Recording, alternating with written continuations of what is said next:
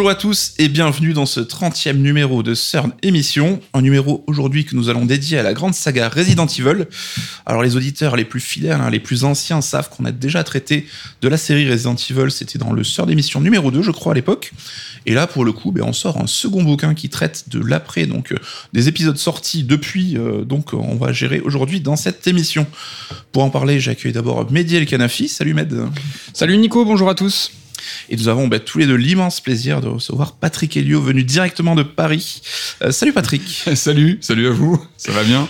Très bien, bah écoute, on est content de t'avoir avec nous. Ah bah pareil, pareil, c'est un plaisir. Et donc, tu as publié, tu as écrit pour nous un bouquin, Resident Evil, des zombies et des hommes, volume deux. Euh, donc, Maître, juste, qu'est-ce que ce volume, il commence où, il s'arrête où, qu'est-ce qu'il qu'est-ce qu'il couvre? Alors, ce volume deux, il reprend là où le volume un s'était arrêté, c'est-à-dire pour Resident Evil euh, Révélation deux, et il va jusqu'à aujourd'hui. Mmh. Donc, il va traiter euh, bah, donc, de Révélation deux, du sept, du huit Village, des remakes, euh, des séries, des films. Film. De la V R, on va détailler tout ça dans cette de la, émission. De la V R, je sais que c'est important pour vous. Oui, très important. Alors juste avant de te donner la parole, Patrick Med, est-ce que tu peux nous raconter, parce que Patrick Elio et nous, ça remonte à un, un bail. Hein. Ça remonte à un bail et nous sommes vraiment euh, voilà, fous de joie de te, re, de te recevoir.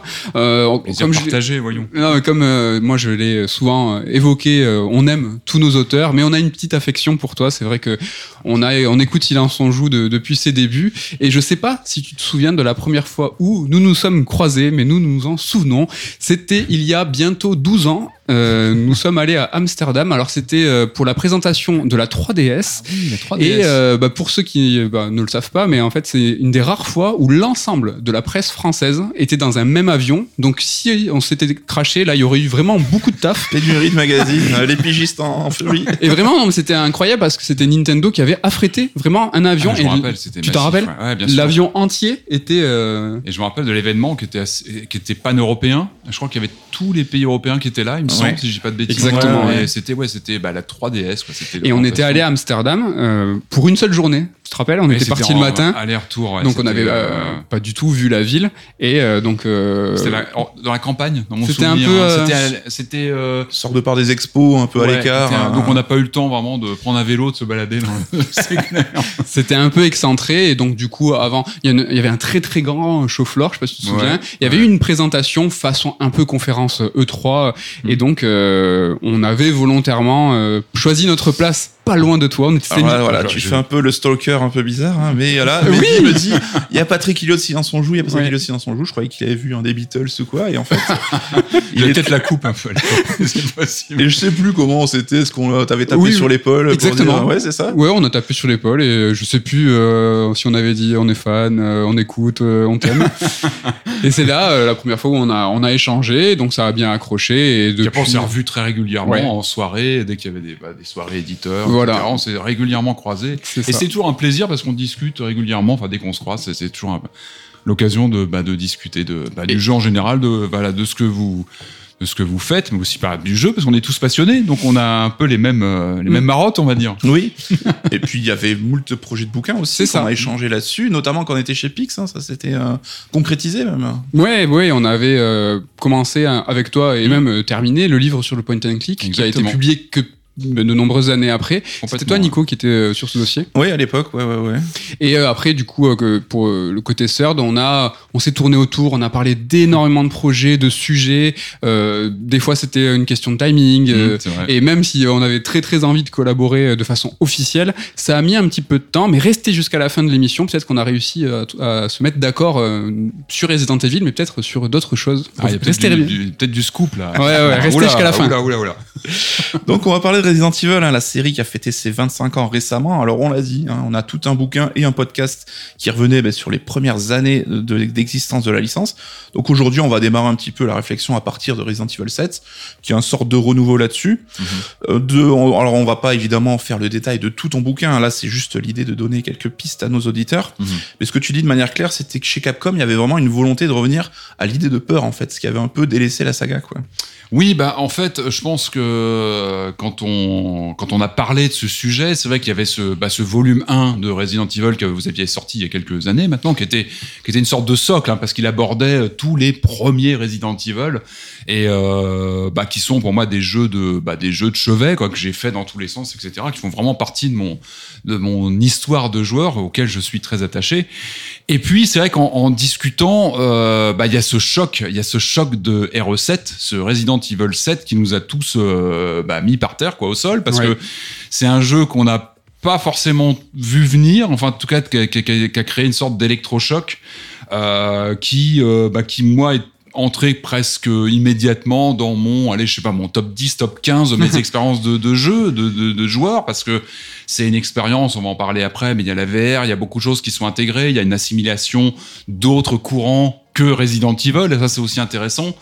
Donc, euh, oui, et remettre la peur. Moi, ça faisait longtemps que j'avais pas eu peur. Est-ce que j'ai vraiment, c'est peut-être la question, est-ce que j'ai vraiment eu peur sur un Resident Evil?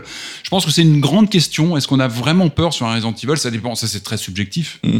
Alors sur évidemment. La saga, c'est pas évident, mais c'est sur le évident. sept, euh, oui. Hein. Enfin, sur le moins. sept, voilà. Je pense que tu disais, il y a besoin de remettre la peur, mais je pense que peut-être aussi de la, de la lancer, la peur. Attention, tout est, encore une fois, très subjectif. Ça dépend vraiment des personnes. Le premier est un jeu inquiétant, parce qu'il y a une ambiance, parce qu'il y a, il y a ce côté gothique assez, assez terrifiant. Le deuxième, évidemment, mais il y a ce côté massif, hein, du, des zombies dans la ville, et cetera. Le quatre... Il y a aussi, il y a, il y a une autre forme de peur aussi. Il y a ce côté presque du, du contact avec cette vue à la, la, la troisième personne, le contact avec les ennemis, mmh. euh, une appréhension de l'espace radicalement différente avec R E quatre. Mais tout ça, vous en aviez parlé dans, dans le premier, dans le premier mmh. volume. Et, et moi, mon défi lorsque je me suis lancé sur ce projet, c'était de, bah, de raconter ce qu'était R E sept, euh, notamment, on va comment il s'est construit, euh, euh, sur quelle base. Euh, et je pense le projet de Capcom, euh, parce que quand on parle Resident Evil sept, c'est un projet de jeu qui, euh, pour moi, s'appelle Resident Evil, mais explore d'autres choses, explore d'autres peurs. Je pense qu'il il fait, il fait appel à d'autres, euh, d'autres grands fondamentaux de l'horreur contemporaine, on peut dire.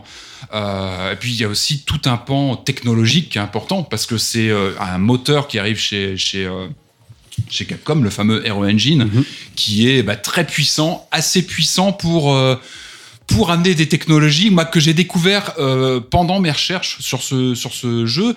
On en parle plus aujourd'hui, j'ai l'impression que la photogrammétrie, c'est un peu en train d'entrer plus dans les, dans les, dans les mœurs, dans les discussions, en plus évidemment chez les gens qui s'intéressent à la production de jeux vidéo, mais j'ai l'impression qu'on en parle un peu plus. Moi, quand j'ai commencé à travailler sur R E sept, j'ai vraiment découvert ces, oui. ces procédés de photogrammétrie, et j'ai trouvé ça fascinant, parce que moi, personnellement, je suis, voilà, je suis fasciné par la full motion vidéo, par l'intégration du réel dans le jeu vidéo depuis toujours, les images digitalisées. Et j'ai trouvé que l'idée de la photogrammétrie, en quelques mots, c'est avoir une, comment dire, un système de captation avec des dizaines d'appareils photo qui permettent de, de prendre des clichés en volume d'objets, de visages, de personnes, de lieux, et de pouvoir les, les faire digérer par une machine et les intégrer in-game. Euh, donc tout ça est entré dans les mœurs, c'est pas nouveau du tout, mais mmh. c'est en train vraiment de, se, de s'intégrer dans le processus de création de jeux vidéo de plus en plus. Et je pense que R E sept, il était, il est pas le premier à l'utiliser, mais en tout cas il marquait en tout cas l'intérêt des Japonais pour ce genre de technologie. C'était, oui. Je crois que Battlefront l'utilisait aussi, enfin voilà, il y a plusieurs jeux qui l'ont utilisé avant lui, mais R E sept, et puis...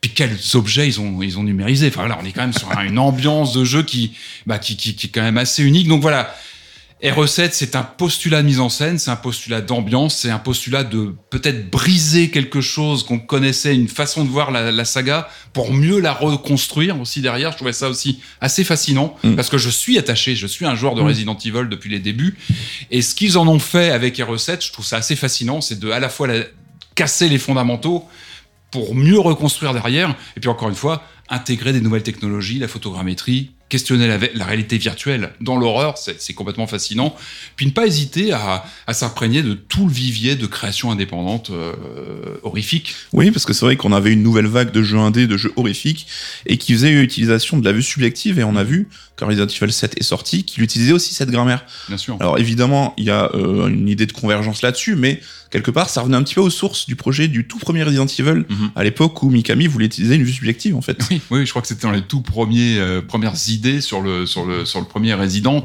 euh, le, le, le rapport donc à Sweet Home euh, du, de la N E S, et l'idée d'avoir quelque chose, je crois qu'il bascule de plateforme en place. Je, y a plusieurs plateformes en question, il y a des déceptions peut-être je crois autour de la PlayStation, de...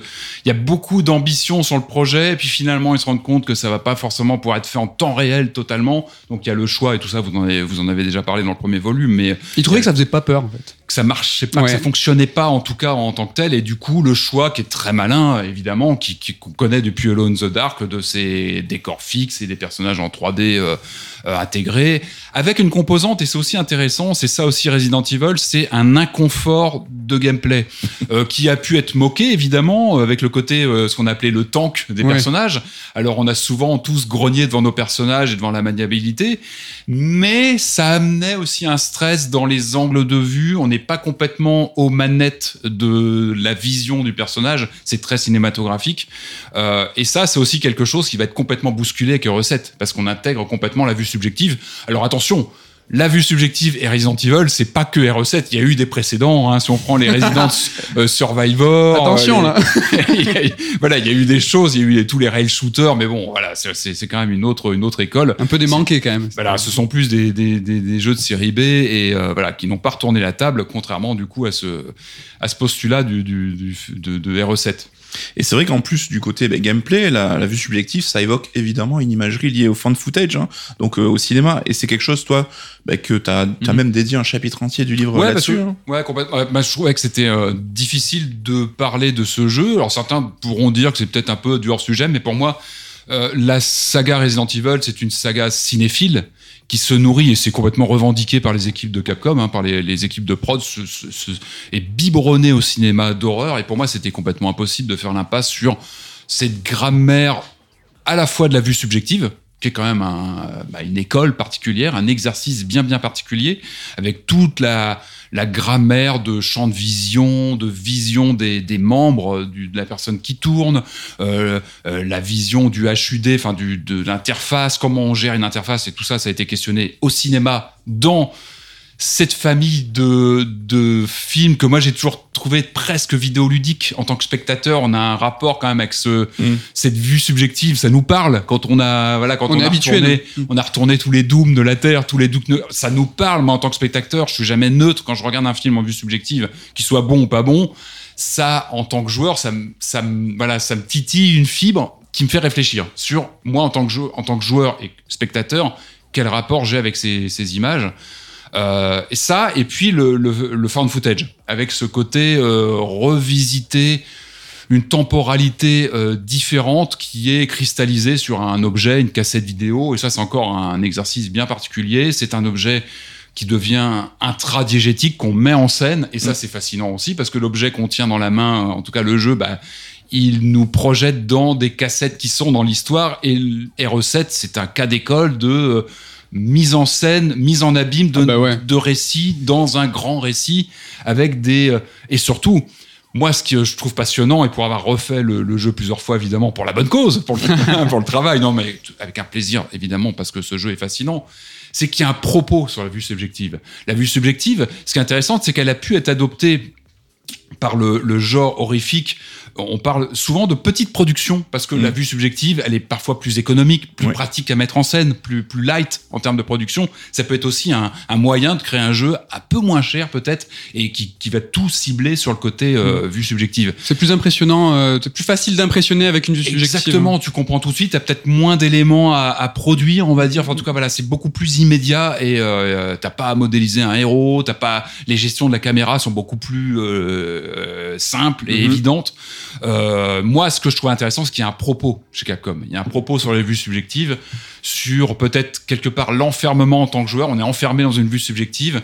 Et puis, il y a tout ce jeu avec les différentes subjectivités liées à différents personnages. Et on va jongler comme ça euh, entre différents points de vue. Et c'est, c'est ça aussi qui est fascinant dans ce jeu. C'est qu'à la fois, on suit un héros, on en reparlera peut-être après, qui est plus ou moins intéressant. Mais en dehors de ça, il y a un vrai questionnement sur euh, un jeu d'horreur en vue subjective. Qu'est-ce qu'il nous raconte et sur quel personnage, et il met quel personnage en jeu dans, mmh. dans, dans, son, dans son histoire. Et ça, je trouvais fascinant. Et puis, quand on se penche sur les, sur les coulisses de R E sept, il faut pas oublier d'où il vient, ce jeu. Il vient de chez Capcom, de chez Capcom qui fait un carton avec Resident Evil six. Resident Evil, hein. Oh non, non, non, non, non, non. Parlé, Resident Evil six. Euh, on, on en a déjà longuement parlé entre nous de Resident Evil six. C'est un jeu qu'on aime bien, Mais c'est quand même un, c'est un gros nanar ultra friqué, c'est, une, c'est un blockbuster euh, ultra friqué. Je pense que tu l'aimes plus que nous.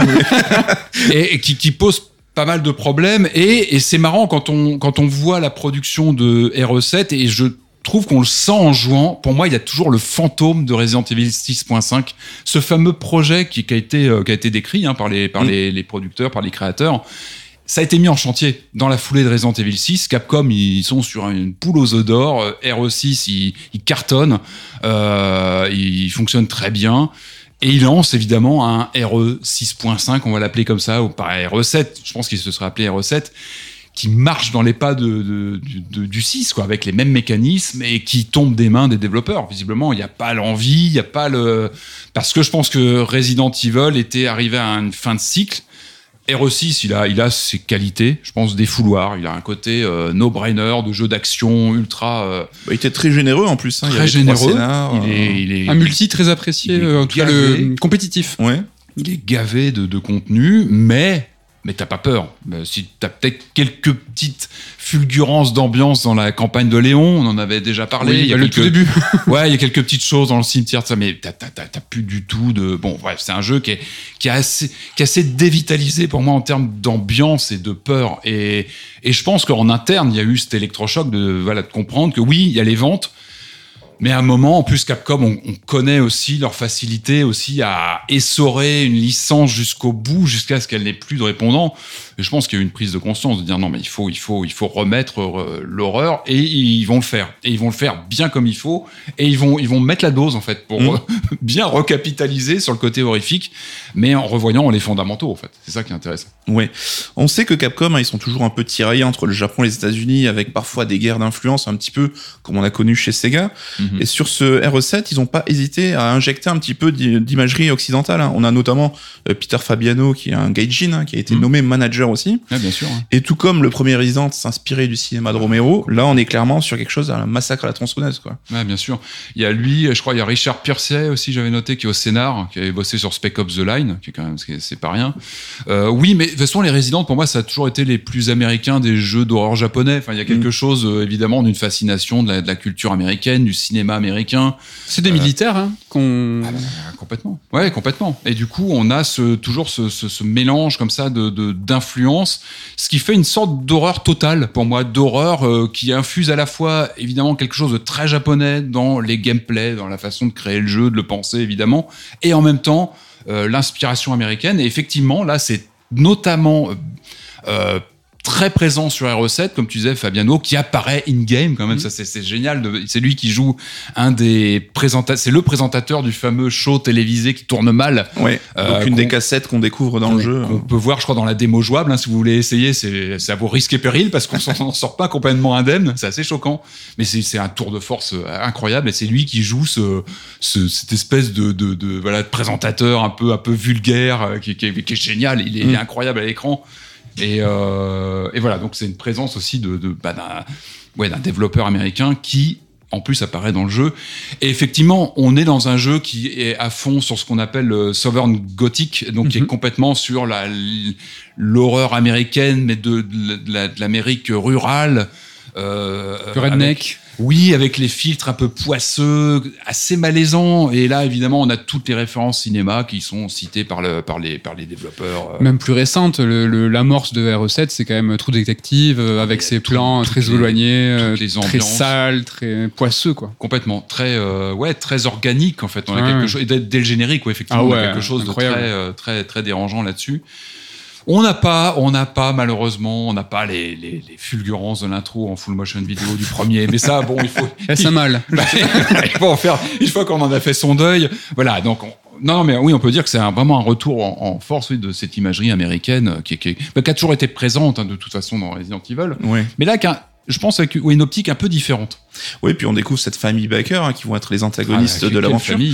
Med, tu te rappelles toi un petit peu quand t'avais découvert cette nouvelle formule Resident ? Est-ce que t'étais excité ? Est-ce que tu dis c'est, c'est plus le Resident Evil que j'aime ? Ouais, hein ouais, c'est vrai que la première chose moi que je me rappelle, c'est que je me suis dit c'est la première fois que la saga Resident Evil va être une suiveuse. C'est qu'ils ont mmh. toujours été précurseurs, même si bon, tu l'as évoqué Alone in the Dark, bon. Ils ont suivi hein, à la base. Est-ce que non. finalement c'était pas un retour aux sources ? Ah, ils, ils savent bien agglomérer des, ouais. des formules qui fonctionnent pas forcément, euh, qui font pas forcément des tabacs commerciaux. Eux, en tout cas, ils savent les agglomérer pour en faire des tabacs commerciaux. Et le marketer aussi. Le marketer. Eux qui ont inventé le terme survival horror. Exactement. Donc mettre une étiquette. Oui, même si Alone in the Dark, tu as vraiment inventé la formule, c'est eux qui l'ont popularisé. R E quatre, ils ont quand même révolutionné l'horreur, le jeu d'action euh, tout mm-hmm. en un. Et là, sur la façon vue subjective, c'est vrai que bon, ils faisaient un petit peu suiveur. Mm-hmm. Mais bon, moi, très rapidement, j'ai été convaincu parce que c'est le premier Resident Evil bah, qui m'a effrayé en fait. Mm-hmm. Vraiment, on a. Tu parlais tout à l'heure euh, d'angoisse, de, de malaise parce que t'as mm-hmm. le gameplay qui est poussif, t'as peur de perdre ta sauvegarde, donc c'est du gameplay. c'est en fait, t'es mal à l'aise, mais c'est toi en tant qu'être humain, t'es mal parce que tu c'est dur à jouer et puis tu te fais ah, je vais perdre des heures de jeu si. Euh, mm-hmm. si... Mais là. Juste, j'avais peur d'incarner ce personnage oui, parce que pas, il, le euh... jeu était assez terrifiant. Ouais, t'es mal à l'aise d'être là en fait. Ouais. Et c'est pour moi un bon jeu d'horreur, c'est ça, c'est que t'as pas envie d'être là. En même temps, t'en crèves d'envie. Exactement. Et t'as pas envie d'y être, t'as pas envie d'être dans cette pièce. Et c'est marrant, oui, la, la sensation de peur. Je suis d'accord avec toi. Il y a une, elle est renouvelée dans les recettes. Moi, j'ai ressenti parfois c'est cette peur de ce que mon œil allait capter. Et, et ça, j'ai rarement ressenti en jeu vidéo. Il y a eu, il y a quelques points dans les Project Zero où j'ai ressenti ça, dans les premiers notamment, où vraiment j'avais cette peur d'ouvrir une porte. Qu'est-ce qui m'attend derrière cette porte ? Et la peur de ma propre réaction, c'est comment je vais encaisser le choc. Oui. Et je trouve que dans les recettes, il y avait ça, c'est-à-dire que dans, mmh. dans les premières minutes, quand tu arrives dans la baraque, dans le, le, la dépendance, tu te, en fait, moi, j'avais peur de ma réaction, de me dire mais comment je vais encaisser ce qui m'attend derrière la pièce ? Comment mon Est-ce Comme... que je suis paré pour ça, quoi? Mais vraiment, que... ouais, ouais, t'as ce moment de, de, enfin, de, que t'as pas en général dans un jeu d'horreur, parce que tu sais que t'es dans un jeu vidéo, tu sais que t'as quand même une sorte de barrière. Et là, la vue subjective, l'angoisse, et puis aussi le, on en reparlera sûrement après, mais le lore aussi qui est quand même pas mal bousculé, où t'es plus dans ton confort, t'es plus dans tes, bon, dans les Resident Evil qui sont, qui sont quand même très codifiés, avec quelque chose de très, euh, pas pantoufles, mais quand même des habitudes qu'on avait depuis un petit moment. Justement, et là, on n'incarne plus un militaire. Quoi, là. T'es plus un militaire surarmé, t'es plus le, t'es plus le Redfield de R E cinq qui arrivait avec les épaules ouais. euh, larges, ça comme. T'es plus ça, t'es, t'es un être humain qu'on connaît à peine, qu'on a, on a même des doutes sur lui, on se pose pas mal de questions, et t'es, c'est toi en fait. T'es un peu, il y a un côté, ouais, euh, c'est, c'est un véhicule, et c'est un mec qui a, une, qui a des épaules euh, comme toi et moi, normal, et tu dis bah voilà, je suis là-dedans, je suis dans une maison qui est plus grande que moi, qui, qui est effrayante.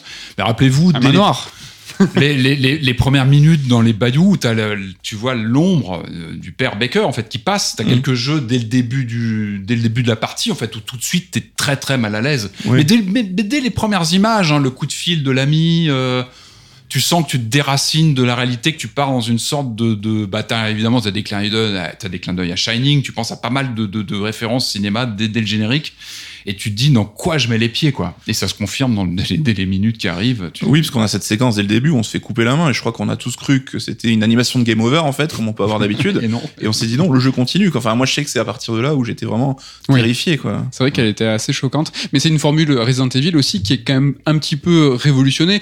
Euh, moi, j'en parle et on, me- on se moque, mais cette maison, c'est un petit peu le manoir, et ce Bien père sûr. Baker, c'est un peu un Némésis. Donc, quelque part, l'A D N, si on cherche un petit peu loin, loin, loin, il, il est là, il est là. Il y avait bien présent à certaines énigmes aussi un peu à l'ancienne. Et, hein, oui, et dès la démo, on le voyait ça. Tu pouvais oui, avec peu... l'ombre, ouais. avec les jeux d'ombre, je crois dès, dès la démo. Il y a des fusibles, je crois tout bêtement à aller ouais. chercher. Les ouais, dieux. Puis c'est la porte avec faut mettre des têtes de chien dessus pour la débloquer, enfin des trucs typiques Resident quoi. Alors donc, ça c'est très intéressant parce que justement comme je disais, on est sur un jeu presque photoréaliste avec de la photogrammétrie, toutes les technologies pour rendre tout ça presque plausible, et c'est ce qui fait peur parce qu'on a peur, il y a des effets d'ombre assez terrifiants quand vous rentrez dans le dans le dans le couloir de la maison après le Le, la fameuse scène du dîner quand même qui, mmh. mais qui, qui, qui, qui a tombé par terre.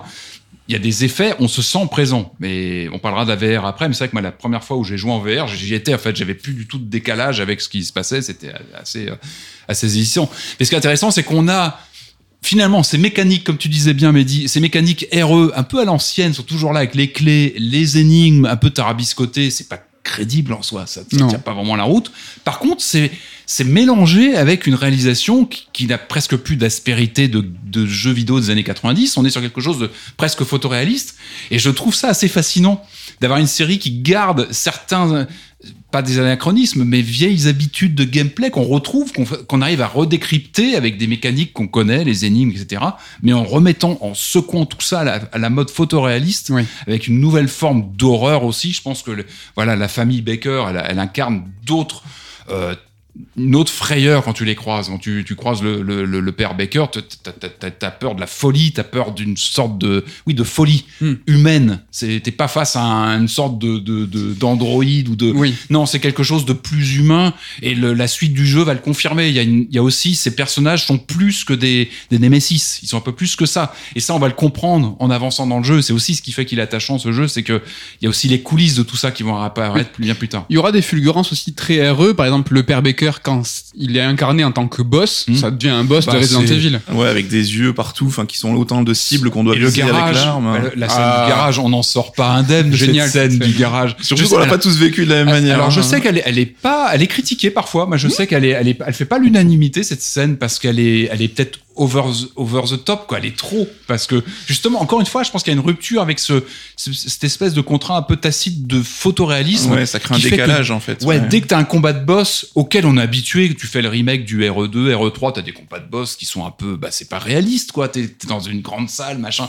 Là, à part que là, t'as une sorte de de de volonté à la fois de rendre ça un peu crédible parce que t'es dans un dans un garage avec une bagnole que tu vas mettre en route et à part que quand tu le rejoues, tu dis mais c'est ça c'est c'est c'est dantesque. C'est dantesque. C'est, tu peux, tu peux pas la revoir cette scène. Elle est, elle est, elle est pas crédible. Tu, tu, tu, tu te mettrais ça en film, ça tient pas la route, quoi. Parce qu'il y a pas une temps... certaine forme de réalisme, parce que justement, on l'a tous vécu différent. En tout cas, nous, ouais. on l'a pas vécu pareil, mm-hmm. parce que le jeu a prévu plusieurs scénarios. Et ça, mm. c'est assez peu fréquent dans R E sept. Euh, tout est plus ou moins euh, ouais. linéaire. Et là, dans cette séquence, il y a quand même plusieurs possibilités de, ouais. la, de la vivre. Mais c'est vrai qu'on en parlait. Moi, tu m'avais fait beaucoup rire parce que j'étais allé direct euh, ouvrir la voiture et les clés et j'avais roulé sur le boss. Ouais, J'imaginais bah. que ça la voie normale.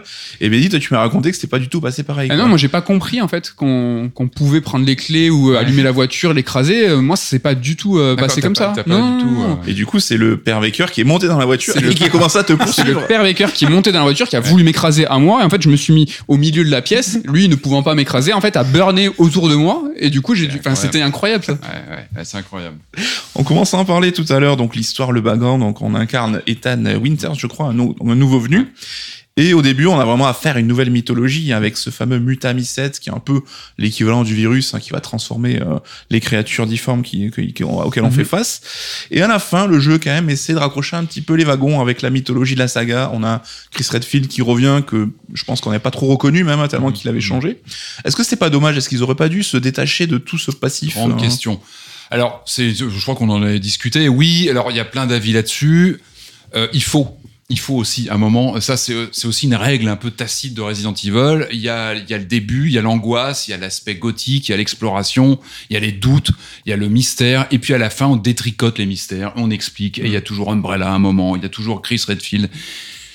Alors, je pense que c'était nécessaire. Est-ce que euh, on aurait pu faire sans sans ce rattrapage de fin, mais est-ce que c'était encore un Resident Evil dans ce cas-là ? C'est aussi la problématique. Euh... Oui, c'est un risque à prendre peut-être parce que du coup on a des coulées R E huit qui lui renoue encore plus avec cette ouais. mythologie mm, mm, mm. et là il y a même cette fameuse salle où tu découvres toute la vérité ah oui, sur fin. Des notes ah, euh... la salle de fin de, de R E huit c'est, c'est un peu terrible, il y a ce côté euh, euh, on vous montre les, les rouages à la fin parce qu'il faut qu'on il y a une sorte de sa limite si on ne donne pas des P D F en, en vrac en disant bah voilà avale tout ça parce qu'il faut que, qu'on se mette au point sur la fin parce que c'est tout ce que tu as vu finalement c'était une sorte d'emballage et puis là maintenant bah, on te dit la réalité mm. En même temps, c'est le jeu. Bah, je pense que c'est une sorte de mécanique des Resident Evil aussi. C'est ça, c'est toujours, encore une fois, développer le mystère, laisser le joueur mijoter, se créer peut-être son univers, se poser ses questions. Et à la fin, on sent que Capcom rattrape un peu les... rattrape les. Et ça, c'est depuis le premier. Hein. Le oui. premier, c'était pareil. T'arrivais dans le manoir. Rappelez-vous, vos premières missions en quatre-vingt-seize, vous arriviez là-dedans.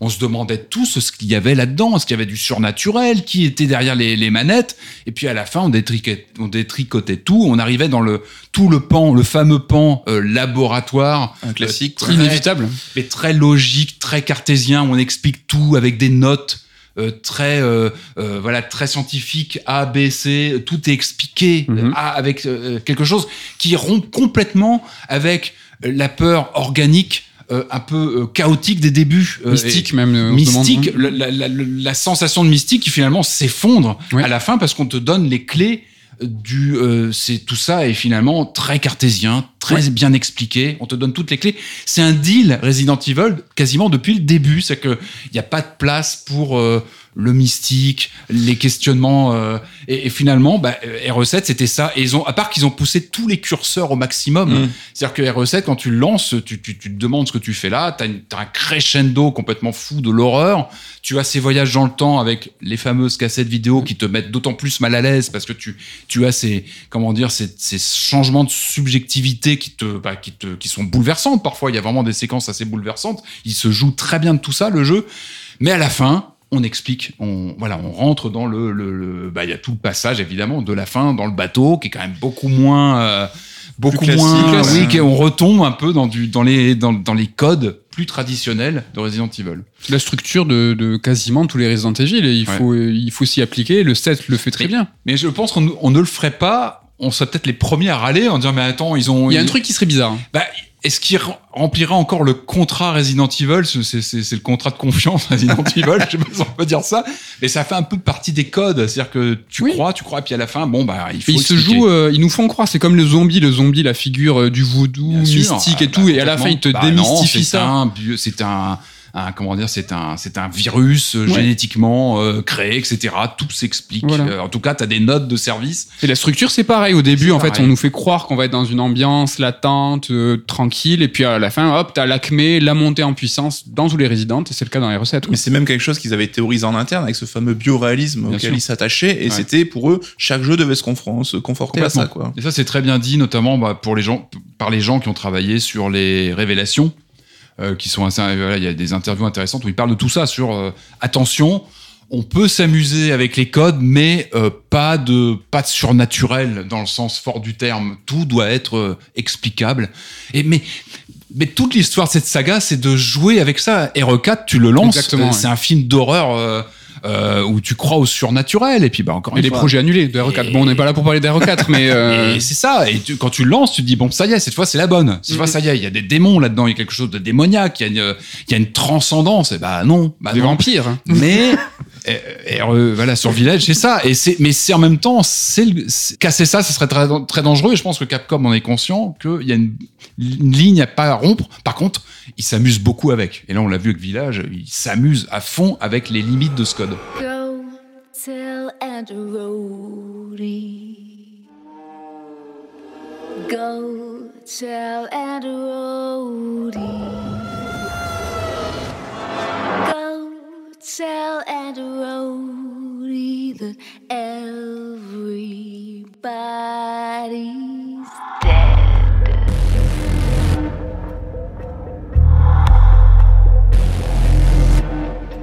C'est la rubrique chaud-froid, ta rubrique préférée de ton jeu préféré. Patrick, on ouais. parle de Resident Evil. Mmh. Quel est ton épisode préféré canonique et quel est ton épisode détesté, évidemment, canonique? Tu préfères ah, commencer canonique. quoi L'amour ou la, la haine d'abord? Euh, c'est difficile. Alors, on va, difficile. Allez, on va commencer par l'amour. Bah, je vais dire le premier, c'est très cliché, mais le premier parce que... Donc, c'est... le show, c'est ton épisode pré- préféré et c'est le premier. Le tout premier sur PlayStation. Pas le Rebirth GameCube. Non, non, le, le premier pour tous les stimuli visuels de quatre-vingt-seize, euh, le choc de la découverte, ouais, la F M V en intro, euh, non mais encore une fois non, parce que c'est en resituant évidemment le quatre est un monument, c'est peut-être le quatre auquel j'ai plus rejoué dans l'absolu, le quatre est peut-être dans l'absolu mon préféré. Par contre, le choc du premier, aucun n'a pu recréer ce choc le, ah, okay. de la découverte du premier qui reste euh, un électrochoc total. Moi, je me rappelle, j'avais un P C, j'avais un pote qui avait une PlayStation, qui avait acheté ce jeu, je le regardais de haut jusqu'au moment où il a lancé ce jeu. Et je me suis dit, mais c'est, c'est, c'est une bombe totale. J'ai jamais vu ça, quoi. J'ai jamais vu un, un, une telle mise en scène, une telle ambiance dans le jeu vidéo. Ouais, c'est un choc complètement fou. Mais le quatre est pas loin derrière. Parce Attention, il faut pas tricher. Voilà, bon, bon, bon. Donc, le, le un, parce que, et sur PlayStation, vraiment, la version ah. originale. Donc, la, la DualShock euh, édition, c'est ça? La, je rigole. Ah, non, non, non, la, la toute première euh, de Virgin Interactive euh, en Europe. Euh, la non, je blaguais première. Parce que c'est pas sur la DualShock édition qu'il y a si, le... ils ont ressorti euh, avec les musiques. Avec les musiques euh, composées euh, avec euh, la bouche, quoi. Qui était euh, pas ah, terrible. Ouais. Allez, euh, allez euh, taper euh, Main Theme DualShock, euh, vous allez vous marrer. Non, non, le premier. Ouais. Le show, c'était R E un sur PlayStation, et le froid, donc le détesté. Bon, détester, c'est un bien grand ah, mot. Le froid, alors. Le plus alors, froid. Le, disons, le moins apprécié, on va dire. Disons, alors, la relation froide, c'est le cinq. Parce que le cinq, j'aime beaucoup l'intro, j'aime beaucoup le, l'idée de, bah, de l'ambiance africaine, euh, des nappes de couleurs au début. De, Lumineux. Des, ouais. Voilà, il y a quelque chose que j'adore dans l'ambiance qui sort de l'écran. Par contre, il me tombe des mains. Il me tombe des mains au bout de quelques heures. Les, et le boss final, qui pour moi, les boss, les combats de boss du cinq sont, sont quand même vraiment, vraiment dramatiques.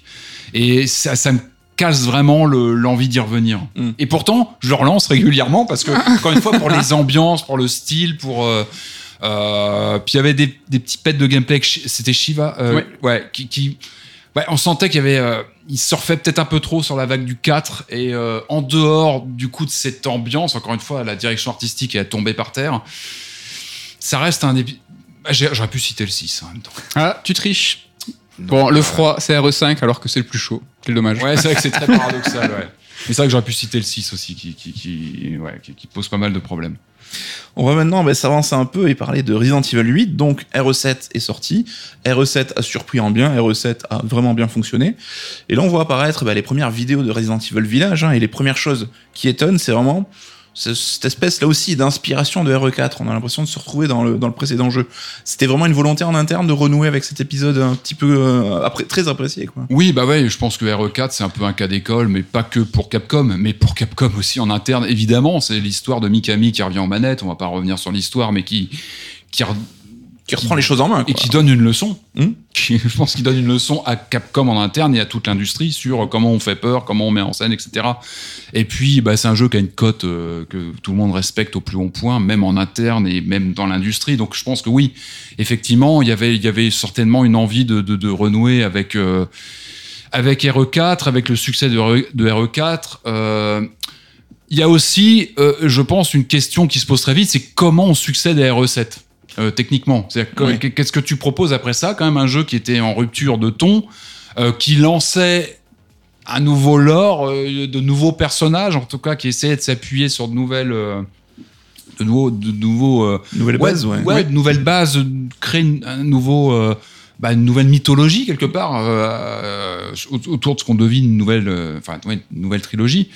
Donc je pense qu'il y a cette question et cette nécessité du coup peut-être aussi de s'appuyer sur des sur des grands fondamentaux qui ont fonctionné, c'est-à-dire que cette ambiance, bon bah qu'on connaît de R E quatre, le village, et cetera, le, le côté euh, champêtre, je sais pas si on peut dire ça, enfin, de, de, de revenir à une horreur euh, euh, très gothique, où le oui. potard gothique est très appuyé, parce que c'est, est-ce que c'est pas une zone de confort aussi de se dire, on a tellement secoué le cocotier sur R E sept et il a été dit en interne et ça a été, euh, il faisait trop peur. Visiblement, ça a été un retour des joueurs, ça a été noté, euh, et Capcom avait vraiment noté, attention, R E sept a fait peur aux joueurs. C'est-à-dire que ouais, ça, a ouais. pu, ça a pu repousser une partie du public. Il a cartonné R E sept, mais il faisait peur. Il a pu, euh, il a peut-être pu mettre mal à l'aise certains joueurs. Nous, on a adoré, mais certains ont pu être dégoûtés aussi de ça. Peut-être un que peu ça... clivant, trop clivant. Mmh. Peut-être clivant, et euh, autant... Moi, il, a, il m'a fait peur et j'ai, je pense que j'ai quand même une dose de, de résistance à la peur en, en jeu qui fait que je me dis que le joueur plus, euh, j'ai envie de dire plus, plus lambda, quoi, qui, envie, qui avait envie de se faire le dernier Resident Evil et qui se lançait R E sept, il a pu tomber de sa chaise.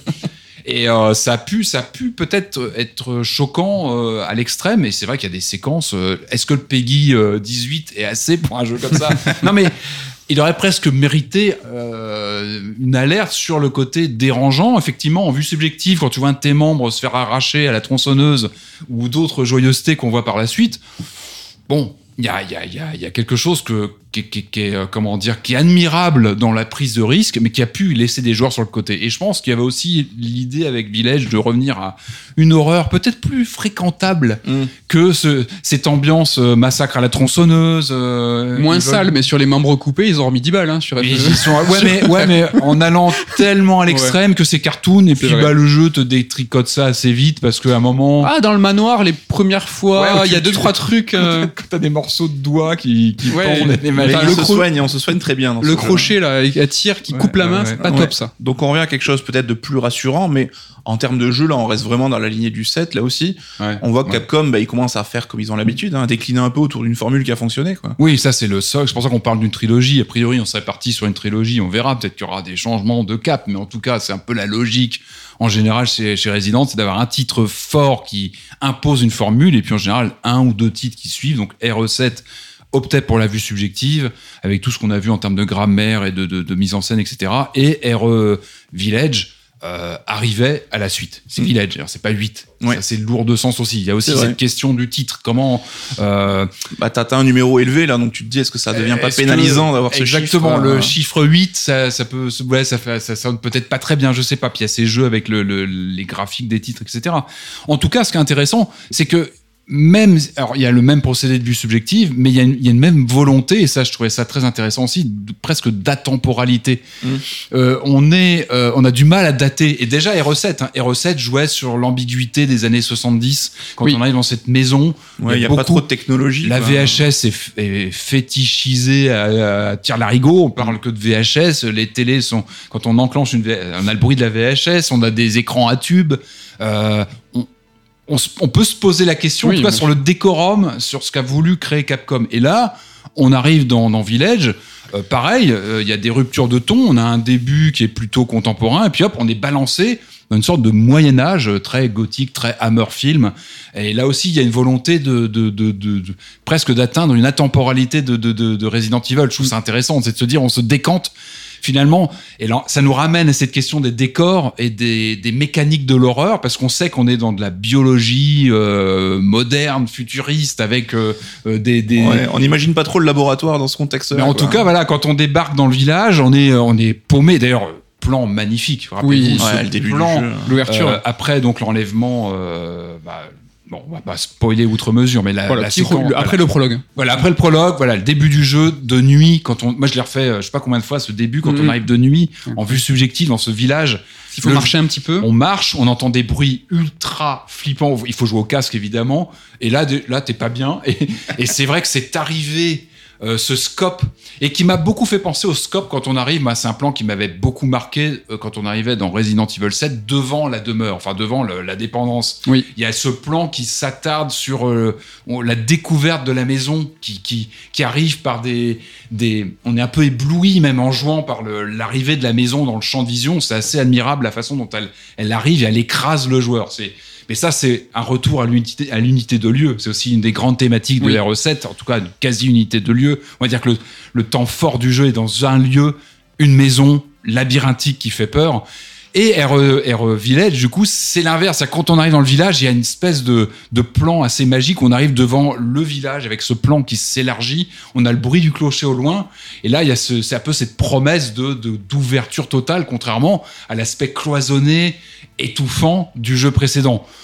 Après, le jeu, on le voit en mana- une fois quand on commence à l'explorer, il est pas si ouvert que ça. Même et certains... si on va finir dans un château euh, direct. On se retrouve assez vite enfermé, mais en tout cas, il y a cette envie de, de faire respirer le joueur et de lui donner cette sensation d'ouverture et de, encore une fois, ce plan avec ce, ce, ce château au loin, très Hammer Film, très euh, voilà, très horreur gothique, euh, avec la promesse de, de, de, de lieux maudits qu'on va qu'on va aller explorer mmh. et qui se découvrent à nous. Et encore une fois, un personnage qu'on ne voit pas du coup parce qu'on est en vue subjective, mais qu'on sent complètement écrasé par la puissance des lieux, par la, la force de lieux qui mmh. sont ancestraux. Euh, la demeure, euh, la demeure Baker, elle est là depuis un moment, elle est pas en bon état. Semblerait, elle a ouais. subi des dommages importants avec les les les, les conditions climatiques.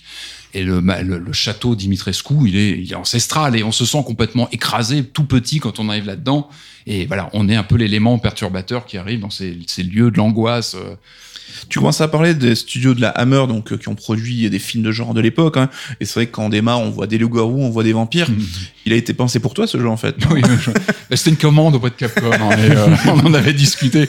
Non, mais c'est pas anodin. Euh, encore une fois, je trouve que c'est assez intéressant le fait que le sept, comme je le disais, était plutôt orienté massacre à la tronçonneuse, horreur, euh, cinéma années soixante-dix, on va dire. Colline des yeux, tout ça, quoi. Ouais, très Wes Craven, ouais. film d'horreur un peu crasse-pouille, un peu, un peu glauque américain des années soixante-dix, qui était assez musclé, hein, le film d'horreur euh, euh, Massacre à la tronçonneuse, euh, le, les, premiers, les premiers Evil Dead, euh, oui, comme tu disais, les Wes Craven, mm-hmm. qui sont, qui, c'est pas des, c'est pas des films rigolos, hein, c'est une horreur assez crue, assez inquiétante. Euh, donc R E sept, c'était cette horreur crue, pas très fréquentable, on va dire, qui, qui, qui fait peur, quoi, qui est vraiment tétanisante, d'où peut-être cette, cette terreur qu'on avait à ouvrir la moindre porte parce qu'on se demandait quelle, quelle oui. avec une, et surtout une horreur à taille humaine, c'est-à-dire que euh, les Baker, c'est encore, ce sont des membres d'une famille euh, qui ne sont pas des monstres de deux mètres de haut, mais qui, enfin, en tout cas pas, euh, pas tout de suite, pas tout de suite, on va dire. Mais quand on les croise, il y a une horreur à taille humaine, c'est ça aussi qui est terrifiant. Et quand tu joues en V R, tu te rends compte encore plus que oui. ce sont des gens à notre taille, et mmh. ça fait peut-être encore plus peur qu'un, voilà, qu'un, qu'un monstre gigantesque qui n'est plus humain. La figure des Baker, j'ai trouvé terrifiant parce que ça pouvait être un être humain mm-hmm. avec une folie qu'on ne comprend pas au début, qui nous fait peur. C'est l'autre, oui. c'est l'autre avec un grand A qui, qui fait peur. Voilà. Ouais. Et, et du coup, bah non, bah, Village évidemment, ce sont, euh, c'est, c'est la, l'idée de convoquer toutes ces, bah, toutes ces, comment dire, ces, ces figures, grandes un figures, peu, ouais, ouais du, du le, le classique, l'horreur classique, un petit peu. Mais c'est pas anodin hein, qu'un Capcom qui, qui arrive à vingt-cinq ans d'une série. Euh, qui je pense sait qu'elle a une certaine valeur dans le, dans le monde du jeu vidéo, va se frotter comme ça à des grands mastodontes bah, de l'histoire gothique, de l'horreur en fait, à des mmh. grandes icônes. Ça devait arriver, tu penses, qu'ils bah, aillent là-dessus hein. Bah moi je me suis régalé, je me suis dit ça y est, ils y sont. En même temps on avait très peur, quand on a vu tous les premiers trailers, on s'est dit ok c'est génial, il y a une vampire géante qui a une classe folle, mais ils vont où quoi ? Attention, c'est, c'est toujours cette question du bioréalisme euh, qui posait pas mal de questions, c'est pour ça que je, je parlais tout à l'heure de ces curseurs qu'ils ont poussé au maximum. Là on sent qu'ils y sont allés à fond, attention parce que ça va laisser des traces. Ah, mais encore une fois ils jouent avec nous, il y a, qu'est-ce qu'il y a de plus fantastique qu'un loup-garou, qu'un vampire pour et après encore sûr. Casser le mythe bien sûr, mais t'as quasiment, d'ailleurs quand tu regardes t'as quasiment les personnages de la Universal hein. T'as le oui. vampire c'est flagrant, t'as le loup-garou c'est flagrant, t'as l'homme-machine, oui, t'as le Frankenstein, Frankenstein avec hein. de la mécanique, ah ouais. euh, tu as presque le, la créature du lac noir avec bien la sûr. Créature des marais, enfin en tout cas le, le, le, le, le fameux passage qui n'est pas le meilleur dans, dans, les, dans les marécages. Qui est joli. En, en tout cas, voilà, tu convoques les grands fondamentaux de l'horreur classique, mais l'horreur fréquentable, les re, l'horreur dont, voilà, de salon euh, dont on peut parler, qui présente bien, et on sent que Capcom s'en est emparé parce que Le, le château Dimitrescu, il est d'une classe ouais. folle, il est, il est visuellement incroyable. Et puis, on en a un petit peu parlé, mais il y avait, il y avait des R E sept, je pense qu'il y avait une vraie carence du côté du héros en termes de charisme. C'est quand même, euh, bon, c'est un véhicule avant tout. Et, mm. et c'est, mais c'est un trait commun à, à tous les jeux en vue subjective. Hein. Le, finalement, le héros, euh, bah, il est là comme un réceptacle en vue subjective. On ne le voit pas, on voit que ses mains. C'est pour ça que les jeux sont en vue subjective le, aussi. Le, le, mm. les héros, euh, le héros, ce sont ses mains d'ailleurs. Oui. On ne voit que les mains et c'est important. Son le, arme. Le rapport aux mains, euh, il souffre pas mal. Mais en tout cas, il y avait un rapport de, de, de, de comment dire, de, il y avait un, une vraie carence avec ce, ce de charisme avec ce personnage. Et là, ça, ça donne tout, toute la force à ces, à ces antagonistes qui oui, prennent, qui ça. Crèvent l'écran. Mais dès les trailers, à la surprise même visiblement de Capcom, oui. hein, Dimitrescu, c'est le personnage qui écrase tout. Alors qu'on la voit pendant trois heures, quoi. Après, elle disparaît assez vite. Ouais, mais on la, on, quand on la voit, elle, bah, elle écrase complètement euh, l'écran. Moi, j'ai hâte de la voir en V R. Je pense que ça va être une expérience complètement ouais. à tomber. Mais on a rarement vu ouais, un personnage avec autant de, bah, de magnétisme, de... de presque de charisme naturel à l'écran. Et mmh. c'est vrai que c'est un, c'est un mash-up hein, entre une actrice pour les, la, les mouvements, une actrice pour les voix, euh, et puis évidemment le, le style, visuel, le design, et cetera. Ouais. Donc c'est un mash-up de plusieurs personnes et plusieurs personnages et de créatifs, et c'est incroyable. Quoi. En tout cas, voilà, la vue subjective, elle sert aussi à ça, c'est à, à grandir les, les ennemis, en fait. Ils, mmh. ils sont à taille humaine sur le set. Là, sur, quand on voit Dimitrescu, on commence à prendre une ampleur, on a, on a quelque chose qui nous dépasse. Et, euh, et, et je revois en fait encore la, la fameuse séquence du quand on est harponné, là, on, oui, on a ouais. Dimitrescu qui nous parle. Là aussi, on a tout un rapport sur l'échelle. Nous, en tant que joueurs, on se sent tout petit, quoi. Enfin, on est, euh, on est face à ces, ces antagonistes qui prennent l'écran et qui sont complètement, euh, qui sont plus grand que nous. Med, voir des loups-garous dans ton Resident Evil, comment t'as vécu ça, toi ? Oh, moi, j'aime bien, moi, tout ça, tout ce, tout ce truc fantastique, tout ça. Mais dans ce rapport au, au cinéma et à, à la Hammer, tu parlais tout à l'heure de photogrammétrie, tu parlais mmh. tout à l'heure de potard qui était mis à fond. Mmh. Ils ont commencé sur euh, R E sept à mettre en scène euh, les lieux, euh, la maison. Mmh. Et dans R E huit, je trouve qu'ils sont allés encore plus loin, c'est-à-dire que dans ce village, dans ce château, à chaque fois, tu pouvais vraiment réellement te poser dans chaque pièce et voir en fait une scénographie. C'est-à-dire ouais. que vraiment, il y avait des objets posés et très bien réalisés, mmh. euh, posés volontairement pour nous raconter une histoire. Et je crois que c'est la première fois, en tout cas, à ce niveau de, de, de, de qualité mmh. euh, de scénographie. C'est-à-dire qu'on est vraiment ouais. sur un rapport au cinéma là, de chaque lieu va nous raconter une histoire. Ça une manque histoire. Un peu d'interaction peut-être. Non alors, ça manque. C'est ce, exactement ce que j'allais dire. C'est, c'est, un, théâtre, c'est un théâtre. C'est ouais. pas. Il y a une vraie narration environnementale. Je suis d'accord. Par contre, effectivement. Le prix à payer, c'est que tu peux pas te casser grand chose. Tu es en de passage là-dedans, en fait. Mais dans un film, tu touches à rien. Ils ont pris ça au pied de la lettre. Ils ont dit voilà, on va vous immerger mm-hmm. dans un décor de cinéma, peut-être. Voilà, mm-hmm. on s'est retrouvé. Ce village, c'est t'es chez Universal. Ouais, tu, bah, tu te balades dans un dans un studio de cinéma, mais t'as pas le droit. Tu touches dans un parc d'attractions. C'est quasiment dans un parc d'attractions. Ah, mais complètement. Avec c'est exactement euh... ce que j'allais dire. Ouais, c'est vrai qu'on a ce découpage qui est très marqué mm-hmm. et ces lieux qui sont si emblématiques que quand on décrit notre partie, on dit ben bah, là je suis au château, là je passe à la maison euh, Benevento et oui. tout. C'est sûr, vrai hein. que c'est vraiment un parc d'attraction et ça a pu un peu décevoir parce qu'on s'attendait à avoir un village ouvert où on pouvait découvrir mmh. les zones dans l'ordre qu'on voulait. Est-ce que ça aurait pas été mieux en fait si on avait alors, pu choisir nous-mêmes c'est, euh... c'est une question. Alors moi, moi c'est, mar- c'est marrant, ça m'a fait penser. Tu, tu pourrais appeler ça le Capcom Horror Picture Show quoi. Il y, y a un côté euh, ouais Capcom qui convoque tous les. Je pense qu'ils ont voulu garder la main en fait. Je pense que c'est aussi euh, une question ouais, de garder la main sur la façon dont le joueur va, va, va explorer ces différents endroits, dans quel ordre en fait, comment ils vont, ils vont comme comment les joueurs vont comme ça explorer. Oui, je pense qu'on est habitué au monde ouvert aujourd'hui. Je pense encore une fois, il y avait une, ouais, une volonté de Capcom de garder la mise en scène, ouais. euh, de garder mais la, la structure, main. On dirait presque qu'ils voulaient faire ça, mais qu'ils ont changé d'avis presque au dernier moment. C'est bien, euh... mais on sent. Bah d'ailleurs, tu, tu, tu, tu le comprends en, en regardant, des, en lisant des interviews. Euh, il y a eu le Covid. Le jeu a été produit pendant le Covid. Il y a eu pas mal d'hésitations justement sur, je crois, la part R E quatre. Quelle part de R E quatre on met là-dedans? Sur le gameplay, l'action, doser l'action, mmh. la diffu- il y a eu pas mal de, de tâtonnements en fait. Euh, je pense qu'à R E sept, paradoxalement, ils ont peut-être eu plus de liberté mmh. de, d'expérimenter parce que quelque part, il y avait des attentes évidemment. R E, il faut pas que ça se plante, il faut que ça fonctionne. Mmh. Mais il y avait une sorte de, de première fois, en tout cas, de, de, de remettre tout à plat sur R E sept. R E sept cartonne, euh, crée un électrochoc et quand encore une fois, tu t'attaques à une suite d'un, d'un volet comme ça, je pense qu'il y a beaucoup de tension sur. Comment, comment on arrive à tenir ça? Parce que R E sept, il est linéaire. Il, il accompagne le joueur, il, il est le très tient. Linéaire. Euh, tu le ressens peut-être moins parce que tu, le, le, le contrat est plus explicite. Tu sais que c'est linéaire parce que tu es dans un Resident et que tu connais très bien. Village, il y avait ce côté un peu, bah, dès le titre, en fait, on s'est tous imaginé. Fantasme euh, un peu. Puis tu as l'air libre, ouais. tu peux te balader.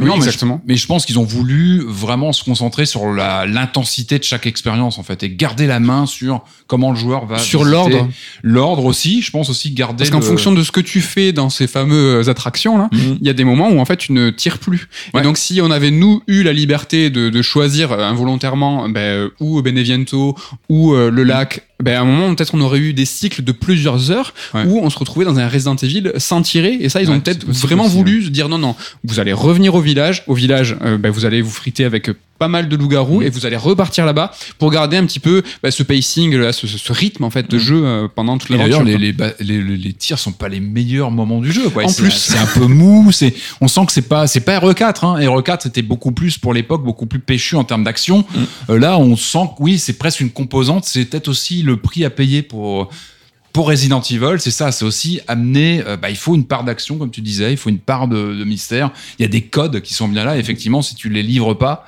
ça peut poser problème.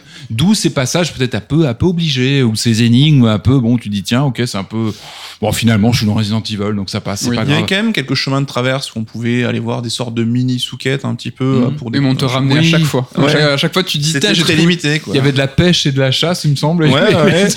T'avais des trésors, en fait, on pouvait oui, aller. Mais c'était avec moi, même je... des boss cachés. Hein. Oui, exactement. Mais moi, je, j'y voyais beaucoup de frustration parce que je trouvais ce fameux chemin de traverse ouais. qui m'amenait à un boss, un sous-boss euh, euh, complètement euh, optionnel. Mmh. Je vidais absolument euh, tout mon stuff, c'est-à-dire que j'arrive, je, je tue le boss, je suis à poil, je tue ce boss, j'ai un trésor qui me permet de racheter toutes mes balles et toutes mes armes qui m'ont permis d'arriver à ce trésor. Ça et j'ai un côté un peu vain. J'ai, fait, j'ai ouais. fait ça pourquoi? C'était assez, assez marrant ça. Et du coup, on a donc, tu commences à parler de ce personnage, hein, Ethan Winters, là, qui on est dans, dans la lignée de, de R E sept, hein, donc un mmh. perso qui s'exprime un petit peu, mais qui est pas très malin, qui a toujours des réflexions un peu en décalage, comme s'il se rendait pas compte de, de ce qui se passait sous c'est ses yeux. C'est un peu le bidasse. Ah mais oui, oui, il est toujours un peu en décalage. Ouais, ouais, ouais. Et depuis la recette, c'est pas une flèche, parce qu'il faut se rappeler pourquoi il va chercher sa, il va chercher oui. sa meuf en fait. Ouais, ouais. Il y va tout seul en voiture. Enfin bon, ouais, depuis, ouais. Il, est, il est vaillant quoi. Et on là, il va chercher sa fille. Et donc le jeu jusqu'à la fin, il y aura ce côté jusqu'à l'absurde de pas vouloir montrer son visage, quoi, qui, ouais.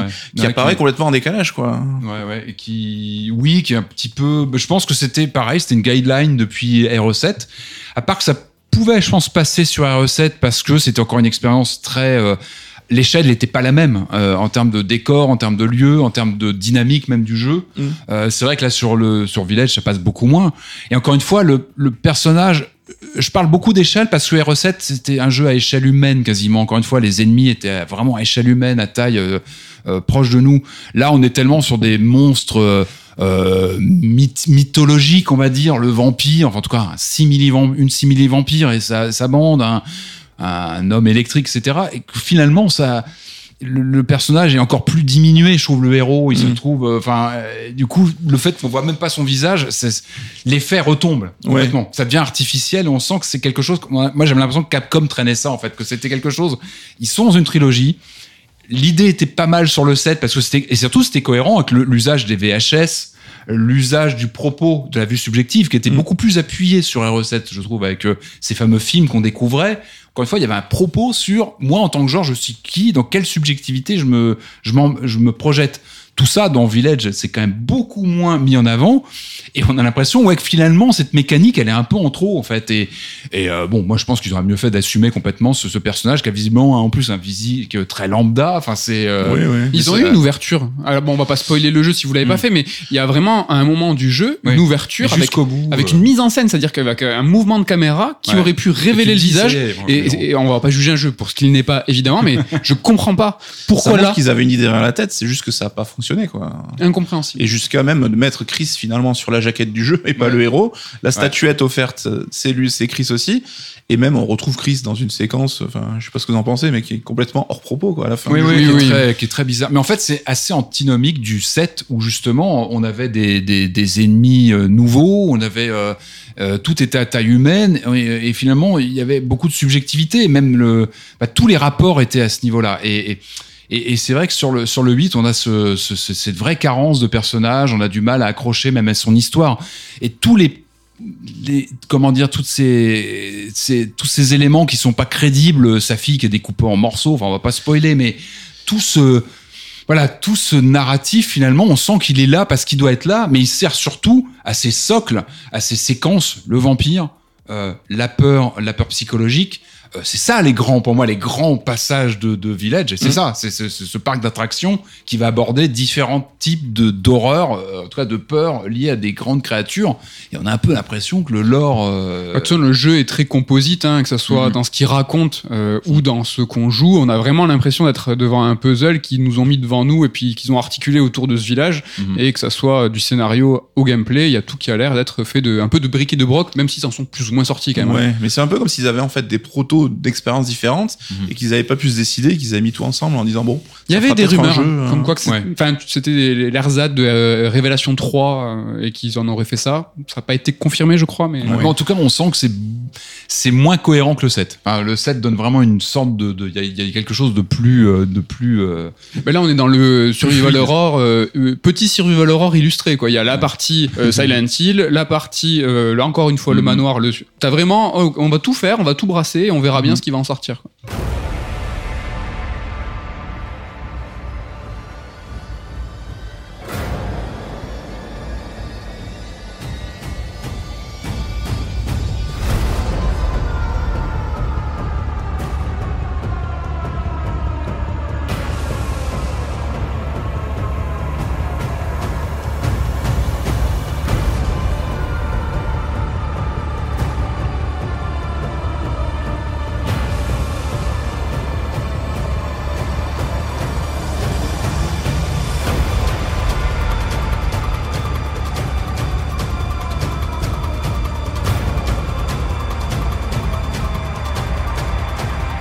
Patrick, ouais.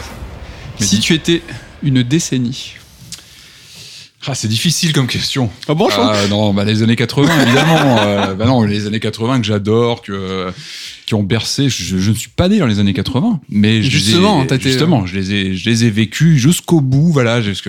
Tu les as traversés. Euh, je les ai traversés, alors, un peu, un peu jeune, mais euh, non, bah évidemment, c'est un peu. Aujourd'hui, c'est devenu très, très lieu commun de parler des années quatre-vingts, mais moi, je, voilà, c'est. En fait, je pense qu'on est tous attachés euh, à. Comment dire, aux années de nos dix, douze, treize ans, parce que c'est les années où on rêve beaucoup, en fait, on rêve de... Et on se construit aussi. On se construit, on rêve, on écoute un peu toutes les musiques, on regarde un peu tous les... On découvre un peu les gros genres de films, et, et du coup, on est un peu biberonné à la pop culture de ces années-là, mmh. et bah moi, voilà, quand j'avais dix, douze ans, bah c'était, c'était les années quatre-vingts, c'était, c'était, voilà, c'était Roger Moore qui, qui incarnait James Bond, c'était... Ah, c'est euh, pour ça C'était, bah voilà, c'est, je, voilà, c'était euh, l'Amstrad cassait tout en jeux vidéo, c'était... Non, puis je pense que la nostalgie des années quatre-vingts, c'est que c'est, c'est déjà loin. C'est déjà loin, qu'il y avait une forme de naïveté. Euh, on était dans un univers ultra consumériste, sans trop se poser de questions sur ce qui allait pas, passer après. C'est mm-hmm. peut-être qu'on aurait peut-être dû d'ailleurs, mais pas à mon âge, pas à cette époque-là. Je pense que c'était. Il y avait vraiment, je pense qu'il y avait une, ouais, une forme de, ouais, de naïveté en fait, et, et pas mal de choses à construire. Et puis, bah. Les années quatre-vingts, c'est les années Dépêche Mode, c'est les années euh, électroniques, c'est les années où l'ordinateur se démocratise, où il y a toute une nouvelle imagerie qui arrive, où moi je vois ça arriver, je vois les, les, les micros arriver, je me dis mais c'est génial de pouvoir avec un simple bidule que tu branches à ta télévision euh, pénétrer dans des mondes virtuels. Alors à l'époque c'est tout petit, tout simplet, mais ça fait déjà rêver et ça m'a jamais quitté en fait. Et, euh, et, et ouais, j'aime bien ces années-là parce que bah, en fait c'est peut-être ça le fil rouge, c'est l'électronique, c'est l'informatique, c'est les synthés dans la musique, c'est la oui. New Wave, Dépêche Mode, The Cure, et cetera. C'est la musique électronique avec... La musique électronique, elle est à la fois pimpante et triste et mélancolique. Il y a beaucoup de choses dans le synthétiseur. C'est la mort déjà de peut-être autre chose, et c'est une nouvelle vague qui arrive. Euh, et puis, bah, c'est le jeu vidéo qui évidemment qui explose. Ouais. Hein. Je vais pas vous faire le, l'article, mais voilà, c'est peut-être pour ça que. Et puis. L'ordinateur qui infuse le cinéma, il y a les, l'ordinateur partout, euh, on a peur de l'ordinateur, ça fait peur, le jeu vidéo fait peur, tout ça est très drôle et, et ouais, ouais, j'ai ouais, un vrai attachement à cette, cette décennie. Je t'avoue, je m'en doutais. Ah, il, avait, il avait annoncé. Et une question un petit peu liée, du coup, si tu étais une console de jeu. Waouh, une console de jeu. Ouais. Euh, laquelle c'est... tu gardes en mémoire, euh, laquelle tu chéris oh, peut-être un peu plus J'en que les autres. J'en ai plein, mais, mais en fait, moi, pour moi, chaque console a son histoire et la plupart ont apporté des choses. Je pourrais vous en citer plein. Euh, bah, c'est, c'est vraiment difficile comme question. Non, parce que j'en ai plein. J'ai vraiment. On te force à choisir. Ah, faut c'est choisir. Non, c'est pas, c'est pas sympa de notre part. Je peux en prendre deux. Vas-y, allez. Allez. Euh, allez. Alors, moi, je dirais, allez, d'un côté la PlayStation pour le choc. Euh, en quatre-vingt-quinze quatre-vingt-quatorze, parce que c'est, une, c'est un bouleversement de, de technologie et d'état d'esprit du jeu vidéo. Euh, puis la Nintendo soixante-quatre, parce que c'est mon truc perso. Tu nous fais plaisir que, à tous les deux, là. Parce que, non, parce que, parce que j'adore cette machine qui était, qui était à contre-courant, parce que, bah, parce que Nintendo, parce que Nintendo, c'est, bah, c'est Nintendo. Et puis, parce que c'était un peu un, un outsider dans ces années-là. Mm. Et que, et que, voilà, avoir de la cartouche en quatre-vingt-quinze, quatre-vingts, enfin, je trouvais ça incroyable. Et, euh, ouais, j'ai un vrai attachement, puis à l'objet. C'est un objet que je trouve qui vieillit bien, et j'aime bien la N soixante-quatre. Ah, elle est marquée, hein. On vieillit ensemble, et j'aime bien comment on vieillit ensemble. On s'entend bien, j'aime bien le côté cartouche qui, qui, qui reste facile. Sinon, par contre, les boîtiers carton, c'est, c'est plus difficile à, à bien conserver. Faut être, euh, précautionneux. Bah, tu ouais. nous as fait plaisir là, je pense. C'est, pour les c'est, deux oui, c'est vraiment parce que les deux consoles ont cohabité en fait, donc c'était ouais, une période sûr. donnée. Quoi. Ouais, bah, bah je, ouais, moi je, j'ai été assez marqué. Euh, j'aurais pu vous dire la trois D O, mais ça n'aurait pas été très fair-play de vous parler de la trois D O parce que c'était du rêve. Moi, ouais, je, autant j'aime beaucoup les années quatre-vingts, je vous en parlais, mais je trouve que les années quatre-vingt-dix étaient fascinantes dans le jeu vidéo. Euh, les, l'explosion des technologies, bah, le C D-ROM, la trois D, c'était des Kramer qui qui s'inventaient des genres de jeux qui ont explosé dans tous les sens, la full motion vidéo. En fait, ce qui était génial dans ces années-là, c'est qu'on savait pas ce qu'allait suivre, que, comment serait le jeu vidéo. On, on avait du mal à se projeter sur ce qu'allait devenir le jeu vidéo dans les cinq ans à mmh. venir. C'est, il y avait des, des, des évolutions tellement fulgurantes qu'aujourd'hui, j'ai c'est différent, c'est-à-dire que les plateaux sont un petit peu plus posés. Ouais, il y a moins de surprises. Ouais. Y a, y a, heureusement, il y en a encore. Tu vois, la V R, ça a été une baffe il y a quelques années. Euh, mais c'est vrai que ces années quatre-vingt-dix, quand t'arrivais, tu voyais ces trucs-là, la PlayStation, tu voyais le C D-ROM, le, le C D-ROM même pour le P C, hein, c'était des les cartes son. Enfin, c'était une révolution qui renversait tout à chaque fois. C'était, pour moi, les, les années quatre-vingt-dix dans le jeu vidéo sont fascinantes pour ce, ce côté, on renverse tout. Régulièrement, tous les deux ans, t'as des nouveaux trucs qui arrivent et qui qui te changent ta façon de jouer. Par exemple, PlayStation, parce que Resident Evil, parce que on a un jeu d'horreur comme on n'avait jamais vu avant. C'était complètement incroyable. En même temps, c'était très mainstream. Tout le monde en parlait. C'était enfin un jeu d'horreur dont tous tes potes pouvaient parler, qui faisait beaucoup de bruit. Ça faisait plaisir. Attention, il y a deux tours. Hein. Patrick, si tu étais une destination, là, tu partirais où ? Euh... Ou tu serais quoi si tu incarnais cette destination que je connais du coup? Oh, ce que tu veux, tu peux dire la lune. euh, une ville ou tu dis ce que tu veux. Ah, San Francisco, moi, c'est, c'est c'est ma ville, c'est la ville dont je suis tombé amoureux dès que je l'ai parcourue parce que c'est c'est une c'est, en fait c'est marrant, c'est une ville que je connaissais par le cinéma, euh, okay. que j'adorais par le j'adorais par le cinéma. Et euh, que je trouve, enfin, qui est devenu impayable d'ailleurs aujourd'hui. Hein. San Francisco, c'est une ville complètement impayable parce que c'est une sorte de paradis sur terre. Je trouve que les gens qui habitent à San Francisco, t'as tout, en fait, t'as tout sous la main. T'as, t'as, t'as à la fois une métropole qui est magnifique, t'as des vues.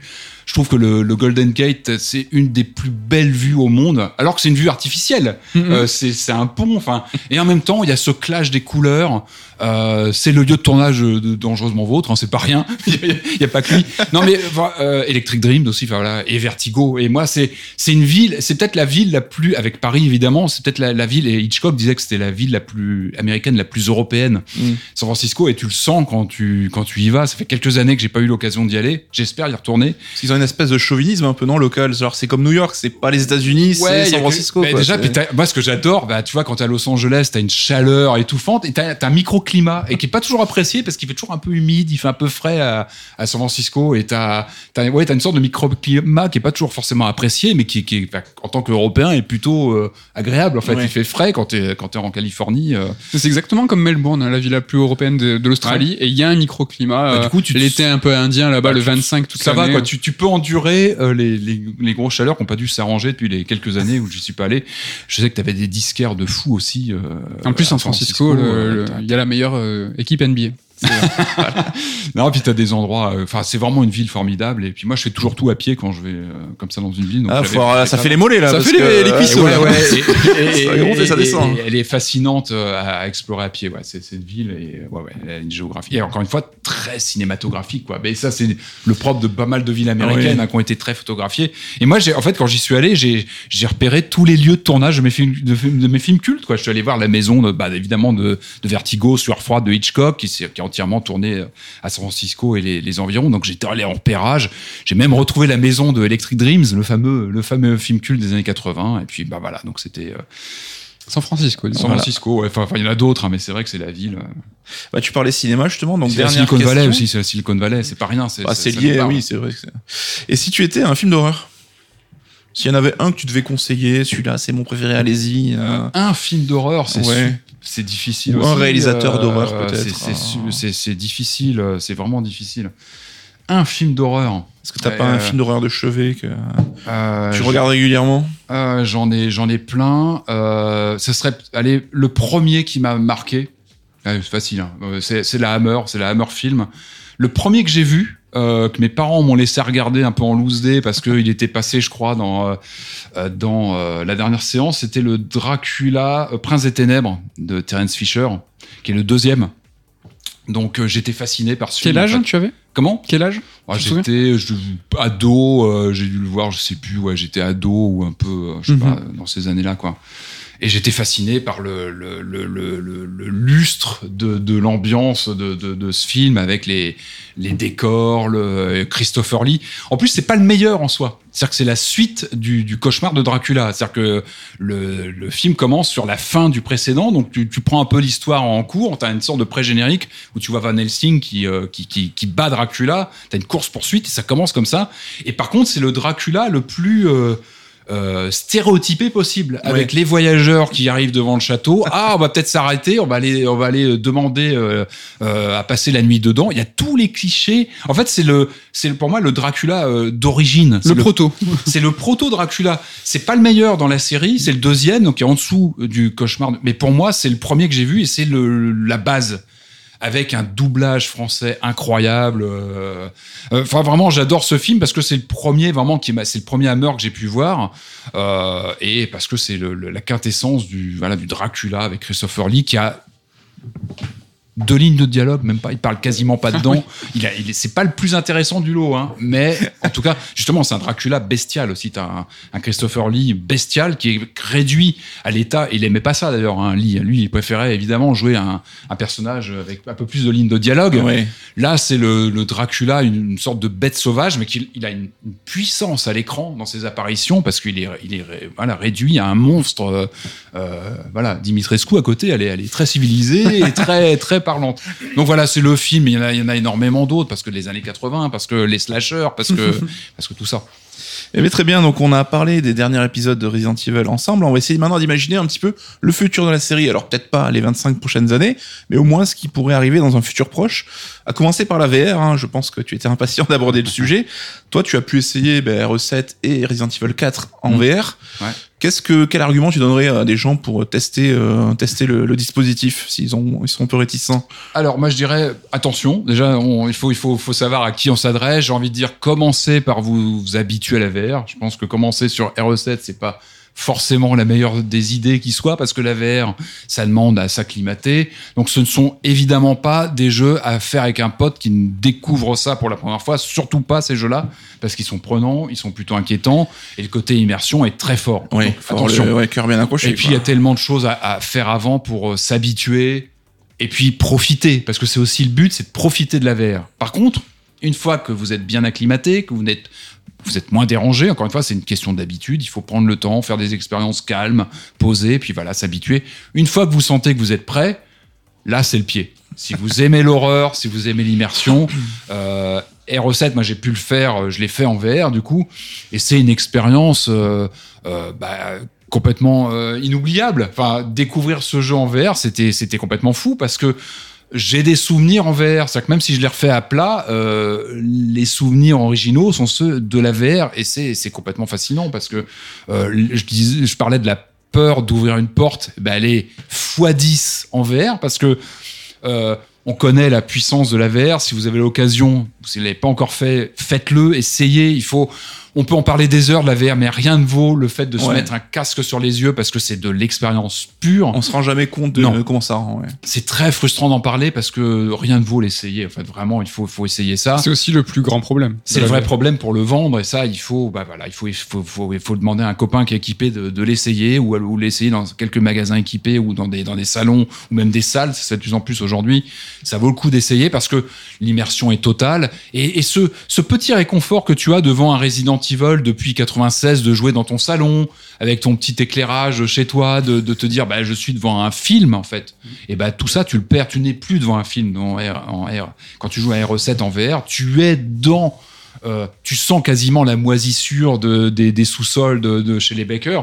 Tu n'as, en fait tu perds un peu de ce côté euh, cinématographique, parce qu'il n'y a plus aussi ces changements de caméra à l'ancienne, il n'y a plus ce rapport à l'image autre que ton corps. Tu es projeté dans, le, dans, dans l'action. Donc, quand tu joues un, un pistolet, avec un, dans un pistolet, tu vas jouer un, un, je sais pas moi, un, dans un shooter, bon, c'est pas très grave.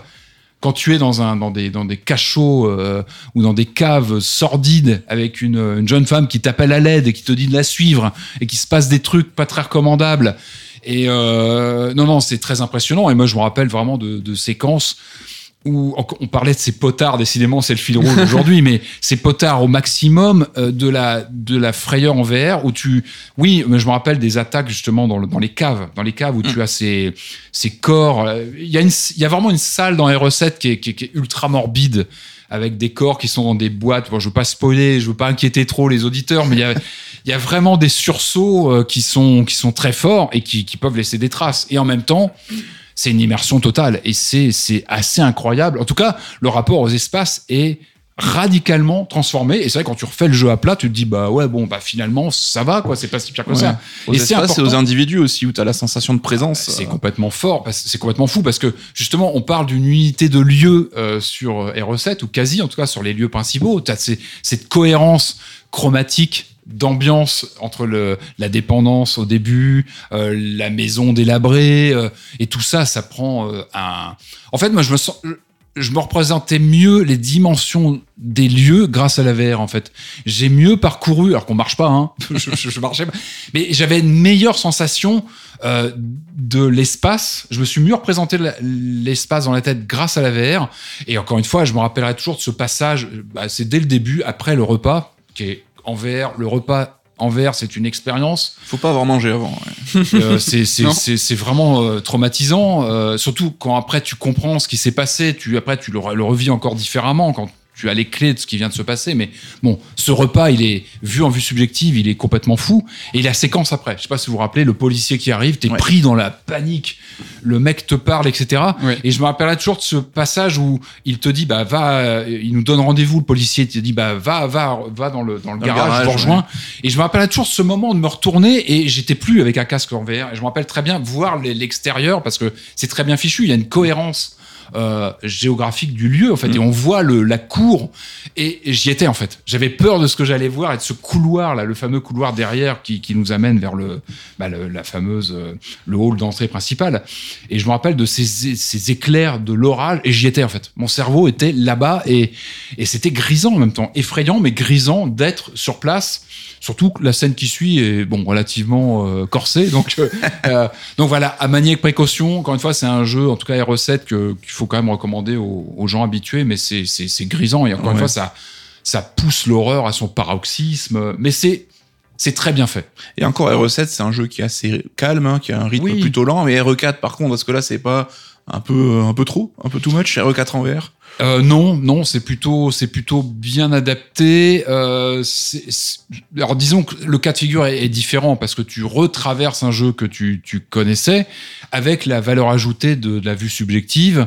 Euh, qui est un peu euh, paradoxal parce que c'était quand même un jeu qui s'était vendu justement sur une rupture de mise en scène. Mmh. Euh, j'y étais allé un peu avec, avec pas mal de suspicion et en fait suffit de quelques instants pour te dire mais c'est c'est c'est, c'est hallucinant quoi, je suis dedans. Euh, surtout que bah, j'en parle dans, dans l'ouvrage mais les développeurs ont sont des amoureux de la version GameCube, mmh. donc se sont appliqués à reprendre des assets, à, ré- à respecter en tout cas même dans la réfection des textures, de respecter de façon maladive euh, les textures. Donc ça, c'est une, c'est ça, ok, c'est un postulat sur le papier, mais quand tu joues, effectivement, tu as vraiment cette sensation qui est fausse parce que le jeu a été entièrement retravaillé, mais tu as cette sensation de retraverser ton jeu GameCube, en tout cas le souvenir que tu en as, oui. euh, en V R. Et c'est incroyable. Tu te dis ah mais t'as, t'as une sorte de, moi en jouant j'avais toujours ce télescopage. Ah mais ça. Mais... de tes souvenirs d'il y a quinze ou vingt ans et de tout te prendre dans la tronche parce que t'es en V R et, et ce qui est incroyable c'est que ça confirme aussi le, bah, le côté visionnaire de ce jeu en fait qui était, qui était fait, moi j'avais l'impression que Mikami l'avait quasiment préparé pour ça en fait, oui. c'est assez pour impressionnant hmm pour quasiment, la... euh, il était quasiment prêt, il avait quasiment laissé les clés pour allez-y, vous retoucherez évidemment la vue subjective parce que bah, la V R ça serait compliqué à... Il fallait retoucher tout ça, mais la dynamique, je parle de la dynamique des affrontements, euh, j'ai trouvé ça plus punchy que Village. On parlait de Village, oui. des combats qui sont dans, ils sont jamais gratifiants les combats. Je sais pas ce que vous en pensez dans Village, mmh. quand on quand on crapahute dans le, dans dans les dans les comment dire dans les chemins là, on combat les monts, c'est jamais vraiment gratifiant. Je trouve qu'on on le fait un peu parce qu'il faut le faire pour avancer. Mmh. R quatre, c'est autre chose. Il y a une sorte de plaisir dans le, euh, ne serait-ce que dans les réactions des personnages, qui étaient ouais. quand même visionnaires, hein, les, les, les, les, la localisation des, des, des, des coups, et cetera. Et quand tu, tu y rejoues aujourd'hui, il a, il a, il a rien perdu de, de ça. Et moi, j'ai adoré, mais ça, c'est depuis les débuts, le, les petits jeux dans le, les, les débuts du quatre, quand on est dans le village, on s'amuse à passer par une fenêtre, à ressortir, mmh, à oui, monter oui. Un, un escalier, à pousser le truc, à, à une échelle, et cetera. Et en V R, c'est fou parce que, la V R, évidemment, il y a l'effet euh, présence, vue subjective, mais tu as aussi un rapport radicalement euh, différent à, à ton arme, comment tu la tiens, et ton regard. C'est-à-dire que tu peux être beaucoup plus mobile dans ton ouais. regard, regarder beaucoup plus sur les côtés de façon plus naturelle qu'en maniant un stick ou une caméra qui est toujours un peu raide. Et là, tu as une, t'as une sorte de, de, je sais pas moi, de, de vision panoramique totale tout le temps. La R quatre, euh, justement, jouait sur le côté où tu voyais que devant toi. En et fait, ben là, voilà. c'est beaucoup plus confort. Enfin, il y a quelque chose de beaucoup plus dynamique. Et euh, je sais pas, le jeu avait l'air quasiment fait pour ça, quoi. Et c'est, c'est une expérience assez fascinante, assez unique, je crois, d'un jeu qui a quand même plus de vingt ans maintenant. Euh, oui, bah, il a, il a, bah, ouais, il, a, deux mille trois, il, a, il, a il a une vingtaine d'années et qui, bah, quand tu le relances en V R, tu te dis mais c'est incroyable quoi. Il est, euh... bon, il y a un gros travail aussi de réflexion, mais transparent. Mm. on sent que les développeurs ont fait avec beaucoup de tact, beaucoup de subtilité. C'est des anciens de, de, de comment dire, de, de Metroid Prime, donc ils, ils savent bien gérer une vue subjective. Et on sent qu'il y a, une, il y a infiniment de respect pour le jeu original. Mmh. Et ce qui est dingue, c'est qu'il y a aucune prétention à se mettre en avant. Enfin, je l'ai ressenti en jouant, c'est que j'avais pas l'impression d'avoir des développeurs qui disaient hey, « regarde, euh, t'as vu, on fait ça pour te faire plaisir » ou euh, tout est fait avec beaucoup de respect. Et, et puis, il y a la séquence de sauvegarde où t'as une machine à, à oui, écrire. Tu tapes. Tu, tu tapes. C'est, voilà, c'est, c'est des petites blagues, mais, mais quel... Euh, ouais, c'est, c'est un vrai tour de force.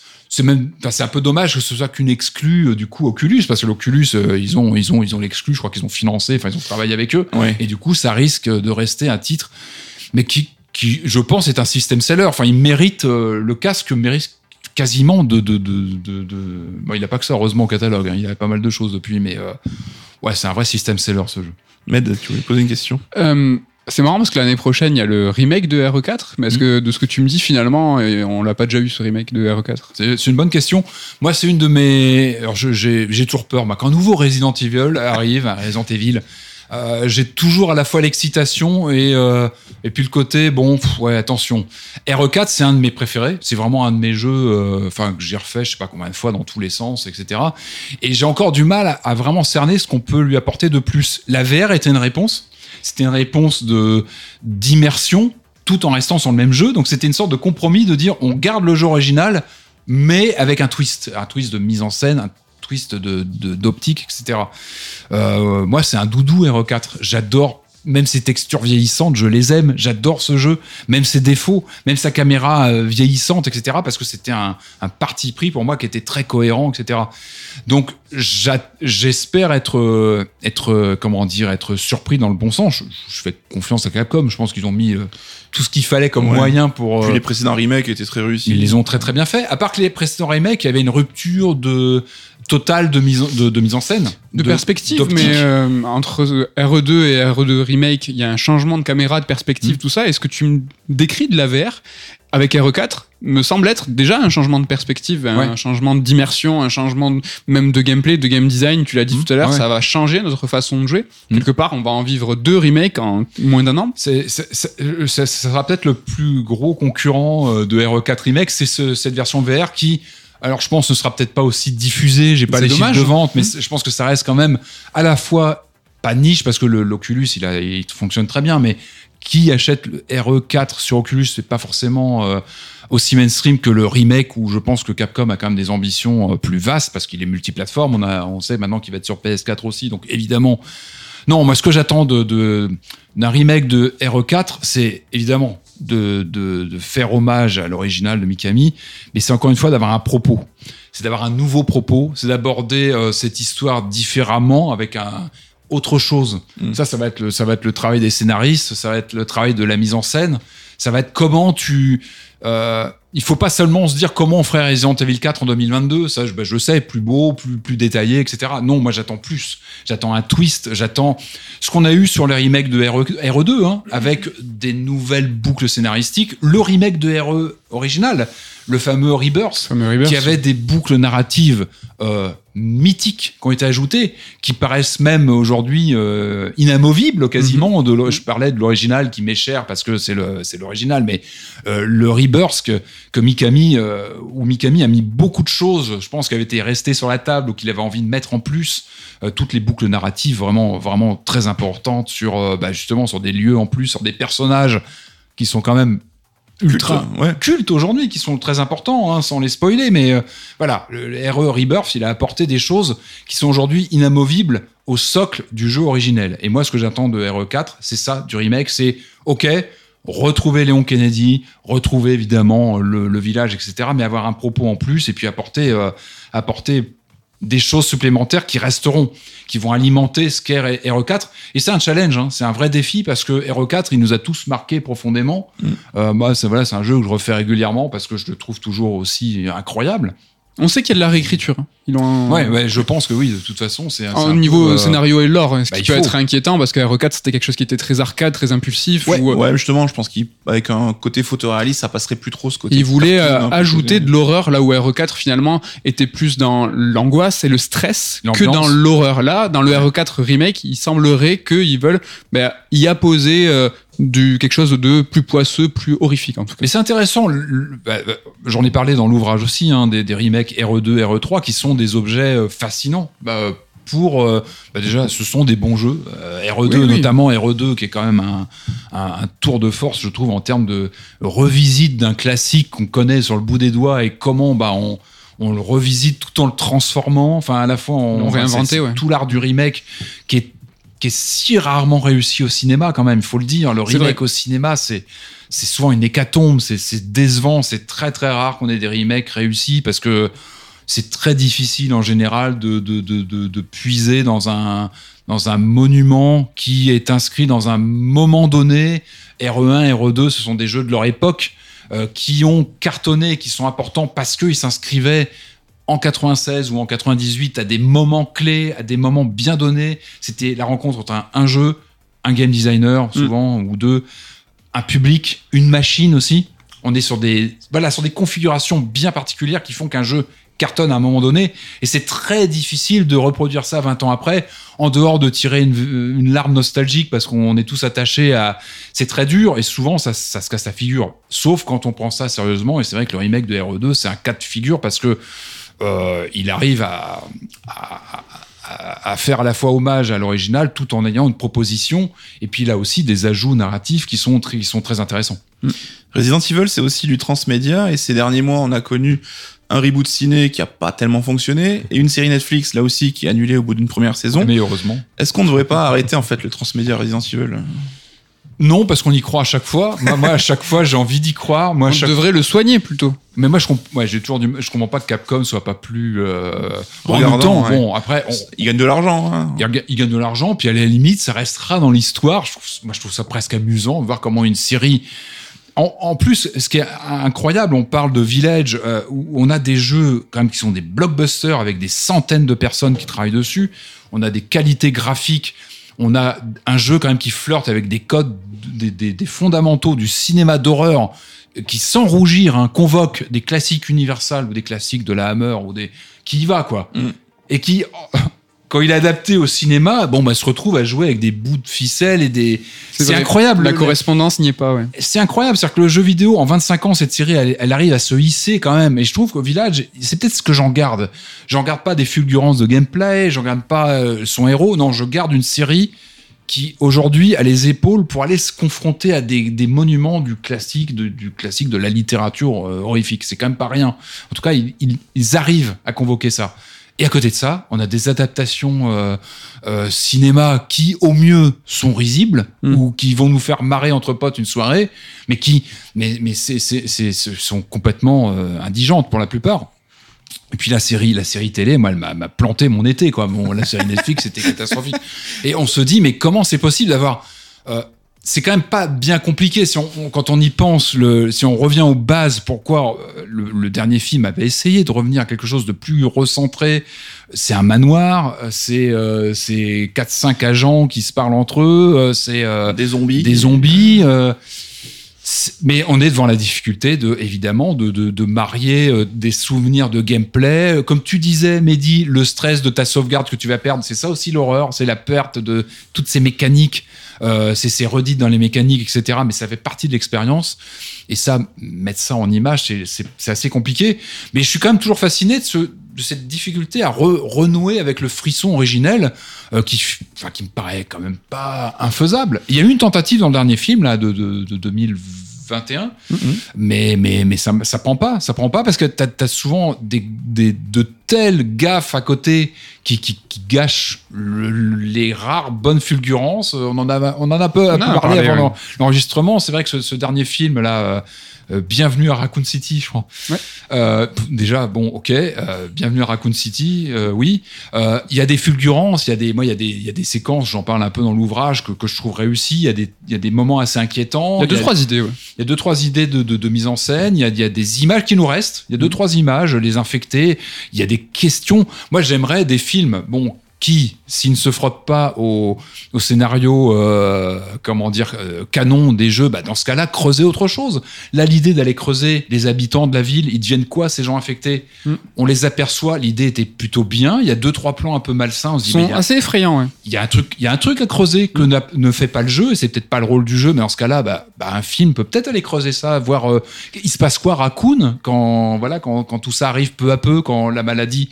Euh, mais bon, ça tombe à plat. Parce qu'il y a un Léon Kennedy qui, qui est ridiculisé, parce qu'il euh, ne fallait pas toucher à Léon Kennedy comme ça. Voilà, on ça touche pas à Léon. Touche pas, Après, touche c'était pas, un peu l'idée de la série Netflix, justement, d'aller creuser autre chose. Oui, c'est vrai. Mais, mais dans ce cas-là, il faut, faut le faire bien et sans des blagues complètement... Elle n'a plus rien à voir, la série Netflix. Ouais, il n'y a c'est... aucune raison qu'elle s'appelle Resident Evil. Au-delà du fait que la série n'est pas bonne, c'est que y a les, les, les ponts qui sont faits avec la saga sont complètement oh là, artificiels. Là, là, là. Donc ça aurait pu s'appeler et... n'importe quoi d'autre. Ouais, et c'est, c'est... vraiment dommage. Bah, je pense que c'est, c'est presque, bah, à mon avis, c'est de la licence droppée sur un projet peut-être qui était déjà lancé oui, plus oui, ou oui. moins. Est-ce qu'on colle pas une licence Resident Evil ? Le Wesker avec ses clones, ça tout ça. Il y, y, y a une référence à R E cinq et ça c'est cool. Le volcan, tout ça. Oui, c'est quand même oui. très très important. Oui, mais c'est pareil, tu sais. oui, mais c'est pareil. Ça c'est pour plaire à quelques fans oui, qui c'est... n'en peuvent plus. Et c'est ça l'artificialité. Dire, hey, le petit côté de coup de coude. Eh, hey, toi qui vas comprendre la blague sur le, le combat de boss avec Wesker sur R E cinq. Ouais, mais non, enfin, quand, quand tu as des, des, des, des, des épisodes entiers qui, qui n'ont plus rien à voir, qui sont avec du. Ça ne fonctionne pas, et, et vraiment, ça, c'était, c'était douloureux, cette série. Douloureux. Tu l'as dit, il euh, n'y a pas de correspondance entre le fait que les jeux Resident Evil sont des triple A du jeu vidéo, donc euh, les mmh. plus gros budgets qui sont alloués ouais, à un aujourd'hui, titre. C'est l'horreur en jeu vidéo. Enfin, ils incarnent une certaine euh, idée du, du, du blockbuster. Du, de... du blockbuster, avec pas mal de faste en plus, avec des belles dorures dans les châteaux, euh, des belles. Enfin voilà, on en est là, quoi. On est sur quelque chose de très très travaillé. Mais ça, c'est pas le cas que ça soit dans les séries euh, ou dans les dans les films, mais c'est aussi lié un petit peu au genre cinématographique oui. de l'horreur. Rares sont les films d'horreur à être des triple A. Il y en a très très peu, et même les les grands succès comme Get Out, tout ça, c'est des des films qui ont coûté peu cher, Midsommar, des, des, c'est des souvent films. Des surprises de box-office. C'est souvent fait. Des surprises, ouais. Mais rares sont les films de genre horrifique, de toute façon, qui n'ont pas énormément ouais. de budget. Et c'est aussi un petit peu lié, je pense, euh, bah, euh, au scénario de Resident Evil. Est-ce que vous voyez ça sérieusement et sincèrement, un film bien monté, bien écrit, sur la base des scénarios de Resident Evil ? Enfin, j'ai jamais vu un slasher euh, avec une réelle de Terrence Malick, tu vois. Bon. C'est que c'est souvent. Donc, je pense que ça, il y, y a trop de friction en fait. Entre oui, il y, y, en... y a trop d'impératifs. Il y a un lore déjà. À mon avis, quand tu reçois ta Bible du lore Resident Evil qui doit faire euh, haute comme ça, quand tu veux cr- écrire quelque chose dessus, c'est pas évident. Bien que regarde, la dernière série Netflix, elle se permet quand même des libertés de ton, des libertés de, tu vois, de création ils, de ils personnages, euh, mais qui sont, enfin euh, tout ça est trop petit, tout est trop. Euh, euh, non, moi, euh, moi je pense que à la limite, je crois qu'il y avait à un moment une piste, mais qui était qui a été écartée d'un d'une adaptation de R E sept. Et là, tu te dis, mais pourquoi pas un, un, un found footage ? Pourquoi pas quelque chose de très simple, de très, euh, tu vois, de très euh, épuré en termes de réalisation, mais qui te donne cette sensation de, d'avoir euh, ta lampe et puis d'avoir une forme qui passe au loin, entre deux pièces, au loin, qui, qui te fait une fou, qui te fout une trouille pas possible. Euh, après, effectivement, les monstres, euh, les, les boss de fin, tout ça, c'est, c'est difficile, je pense, euh... à, à mettre en scène. Je reviens, alors tout le monde va pas être d'accord, mais ah. moi je trouve que le film de deux mille deux d'Anderson... Euh, le tout premier ? Le tout premier film, moi je l'ai, je l'ai toujours plutôt soutenu parce que... Il y a que, de très bonnes idées d'adaptation. Mais en fait, si, si, a, si, si. En fait, il y a des, la bonne idée qu'il a eue, c'était de pas adapter un film, euh, un jeu, pardon. Ouais. C'était pas de se frotter. Alors moi j'avais râlé, moi, je me rappelle, je râlais, j'étais frustré de voir à peine à un moment un bout de manoir, mais pourquoi il y a ça ? Mais en fait, je comprends, de plus en plus, je me dis, mais il avait compris quelque chose, c'est que il a construit son film sur le... le la ruche, il appelait ça, le, mmh. les bases en dessous, le, le, tout le côté scientifique. Il a pris l'inverse, en fait, de, des jeux. Et en fait, il a créé des nouveaux personnages, il a créé C'était des nouvelles entrées. Faire. Et c'est, c'est ça, finalement, la bonne formule. Parce et que les clins d'œil sont sympas. Des, des clins d'œil. Des plans fixes. Le côté même jeu vidéo, alors vraiment, j'ai l'impression que je le défends à chaque fois, mais par exemple, euh, des sensations de jeux vidéo retranscrites au cinéma, c'est très très dur, et dans ce premier film, au moins, il avait tenté le ah, fait que les personnages étaient euh, en galère de, de balles, de munitions, oui, qui étaient en galère de vie, et ça, il avait tenté, peut-être pas avec brio, mais au moins de l'adapter. Ah moi, je pense que c'est, c'est sûrement un des seuls qui soit vraiment... Euh... Et puis encore une fois, il se confronte très peu à des personnages connus, il crée d'autres choses. Du coup, ça, c'est plutôt intéressant. Il a fait revenir le Némésis et c'était pas une bonne chose. Et ça, par contre, ah oui, ça, c'est. Je pense que vous avez un syndrome de Stockholm tous les deux sur ce film. Franchement, c'est possible. C'est dans le deuxième, du coup, le Némésis. Le deux ou le trois, je sais plus. Le deuxième, c'est trop tôt. Non, mais le deuxième, oui, c'est plus Anderson. Je crois qu'il est juste producteur sur le deuxième. Il, il est revenu pour la fin. Et le deuxième est pas bon. Je crois qu'il a, il a écrit. Hein. C'est possible, je crois. Mais il fallait arrêter au premier. En plus, la chute du premier était correcte. Euh, après, ça allait beaucoup trop loin. Ça allait beaucoup trop loin. Cette série, elle ne ressemble plus à rien. Elle est aussi mutante que ces monstres. Euh, euh, oui, là, la fin est abominable. Et je pense que l'idée, son idée de créer un mythe était très intéressante. Enfin, de créer ses propres personnages était très intéressante. Le problème, c'est qu'il a pris tout ça trop au sérieux, en fait. Parce que le box-office a fait un carton monumental, monumental, et du coup, bon, bah, il s'est fait plaisir avec sa série qui, qui n'en ressemble plus à grand-chose. On revient sur les jeux pour terminer. On se doute à l'heure actuelle que Resident Evil neuf est en développement chez Capcom. À l'heure où on parle, on n'a encore aucune idée de la direction qu'il va prendre. Est-ce que tu penses, toi, Patrick, qu'il est déjà temps de se renouveler une nouvelle fois pour ah bah, la licence ? Oui, je, oui, oui. Je, en, en, en termes de mécanique, oui. Je pense qu'il euh, ne faut pas qu'il reste encore cinq six volets euh, euh, numérotés ah ouais, en vue ouais. subjective. Euh, je pense qu'ils vont le faire parce que je pense déjà là on, on en parlait hein, les, les, les effets sur la vue subjective euh, euh, sans spoiler sur, euh, sur Village, mais on sent qu'ils ils ont déjà refermé une page quelque mmh. part sur, euh, sur le héros principal. Euh, ça ne prend pas, pour moi en tout cas sur le lore ça a du mal à prendre hein. c'est, c'est, euh, c'est, c'est, c'est, ce personnage, son environnement euh, alors le neuf j'espère qu'ils vont pouvoir euh, avec donc la fille du, du, du personnage qui vont pouvoir créer, créer quelque chose de plus attachant. Je trouve qu'on glisse pas mal. Encore une fois, moi, ce que je retiens de, de ce sont les ennemis. Ce sont, c'est la famille Baker que je retiens. C'est eux qui m'ont gravé la rétine que j'oublierai jamais en tant que joueur. C'est la famille Baker avec tout ce qu'on apprend sur eux, euh, sur euh, euh, cette fameuse extension dont je parle où on voit l'arrivée du, du, du, du, dans la famille de ce mmh. qui va se passer. J'ai trouvé ça euh, magistral de mettre ça en scène aussi, de montrer comment Euh, le pire arrive. Je trouve que c'est poignant. Et je trouve que le sept, il y a des, il y a des passages très poignants que, avec le, notamment le père Baker. Oui, quand il retrouve ses esprits la première fois, ah, tu c'est, sens. Euh... C'est, c'est, je trouve ça poignant. Et c'est rare. Enfin, c'est pas facile, hein, de prendre un ennemi de jeu vidéo et d'arriver à en faire un personnage où t'es, toi, t'es un peu mal à l'aise devant lui à te dire, mais bon sang, c'est avec lui que je me suis battu. Euh, tu, tu finis par le comprendre. Enfin, voilà. Il y a mmh. beaucoup de subtilité. C'est pas du tout binaire. Euh, donc voilà, les Baker, moi, m'ont marqué. Et puis, bah, sur Village, bah, c'est pareil. Moi, c'est Dimitrescu que j'ai trouvé avec une classe folle, avec, avec quelque chose de magnétique. Et t'es assez effrayante aussi, les séquences où elle, elle te court après. Il y a quelque chose de, de dans l'urgence, dans le, euh, par contre, ouais, le, le héros, sa famille, on a, on a un peu de mal. Il y a quelque chose de, de, de, d'artificiel sur sa, sa fille en morceaux, même dans la quête principale. On en parlait un petit peu tout à l'heure. Il y a quelque chose du, presque du, du prétexte, du prétexte à, à déambuler dans ce parc d'attractions. Et à la limite, pourquoi pas ? Pourquoi pas ? Moi, je l'ai pris comme ça. C'était une sorte de bon, ok, je suis là pour ça. Bon, c'est, c'est difficile à cerner votre système, mais bon, après tout, je suis là pour m'éclater avec mes différents pans horrifiques et pourquoi pas. Donc, le neuf, oui, euh, y a un, je pense qu'il y a un vrai questionnement sur le lore. Il y a déjà les extensions qui arrivent là sur, euh, sur Village. Euh, ouais. Mais ça en dire trop, justement, sur la fin de Village et sur ce fameux D L C, est-ce que c'est pas le moment pour eux de fermer la porte ouais, ça, la à question. Ce lore et à Ethan Winters ? Ils ont, ouais. ils ont l'occasion. Là, là ils peuvent, hein, ouais. ils peuvent. Avec l'extension, ils peuvent. On sait pas quand le, l'émission sera diffusée, mais à l'heure actuelle, on n'a pas encore joué au D L C de R huit. Ouais, qui sort, euh, il sort courant... dix-huit octobre, je crois. Ouais, c'est ça. Là. Euh, ouais, fin, c'est vrai qu'on a l'impression que ce D L C, c'est un peu leur moyen de mettre euh, ah, cette ouais. histoire-là sous le tapis et de partir sur une nouvelle dans c'est une, une ouverture direction. Ne la ratez ouais, pas ça, ça, ça pourrait, il faut ça, passer à autre chose ça pourrait oui ça pourrait peut-être boucler. Moi après j'ai envie de dire par expérience ils sont plutôt sur des trilogies de jeux en tout cas mmh. des trilogies de systèmes ouais. ils peuvent rompre hein, ils peuvent très ouais, bien mais casser. Avec ce D L C ils vont dire quoi à la fin tout est un rêve parce que bon il y a quand même un rapport en à la temps. Temporalité qui serait bizarre. Là je pense qu'ils ont pris du retard. Regarde le sept, il y a eu beaucoup de D L C hein, sur le sept il y a eu beaucoup d'extensions narratives qui étaient plutôt intéressante, qui était plutôt bien faite, qui était importante pour bien cerner tous les enjeux, et cetera. Ils étaient super les D L C. Ils étaient bien, ils étaient bien faits. Et puis même euh, toutes ces cassettes vidéo très expérimentales du jeu, ouais. ça c'était vraiment vraiment une trouvaille. C'est dommage qu'ils aient pas repris ça, même sous une autre forme. Je pense que ça aurait pu être intéressant de pourquoi pas d'incarner Dimitrescu pendant une séquence du jeu. Ça aurait pu être intéressant. Ça, ça aurait pu être une extension. Mm. Euh, moi j'espère espérait qu'elle soit dans les extensions euh, parce qu'elle a une histoire qu'on découvre aussi mmh. euh, par les écrits. Euh, je pense qu'on la reverra. Vu je le pense qu'elle a eu d'une manière que, ou d'une autre. Ouais, euh... je pense que euh, non, moi je moi j'attends un œuf dans l'espace. J'attends un, un mais toujours plus un Dead Space. Mais, mais on a eu un Dino Crisis trois dans l'espace. Pourquoi pas un Resident? Non mais ça a tué la série. Non mais vu qu'ils attaquent un peu des grands, ils ont ils ont attaqué des grandes séquences de l'horreur, c'est-à-dire le l'horreur américaine des années soixante-dix avec Massacre à la tronçonneuse. Là, on a eu l'horreur classique euh, gothique. Plutôt élégante, euh, en dentelle, et cetera. C'est quoi le, la prochaine étape ? Pourquoi pas le slasher dans l'espace ? J'en sais rien. Un Resident Evil qui partirait complètement sur autre chose.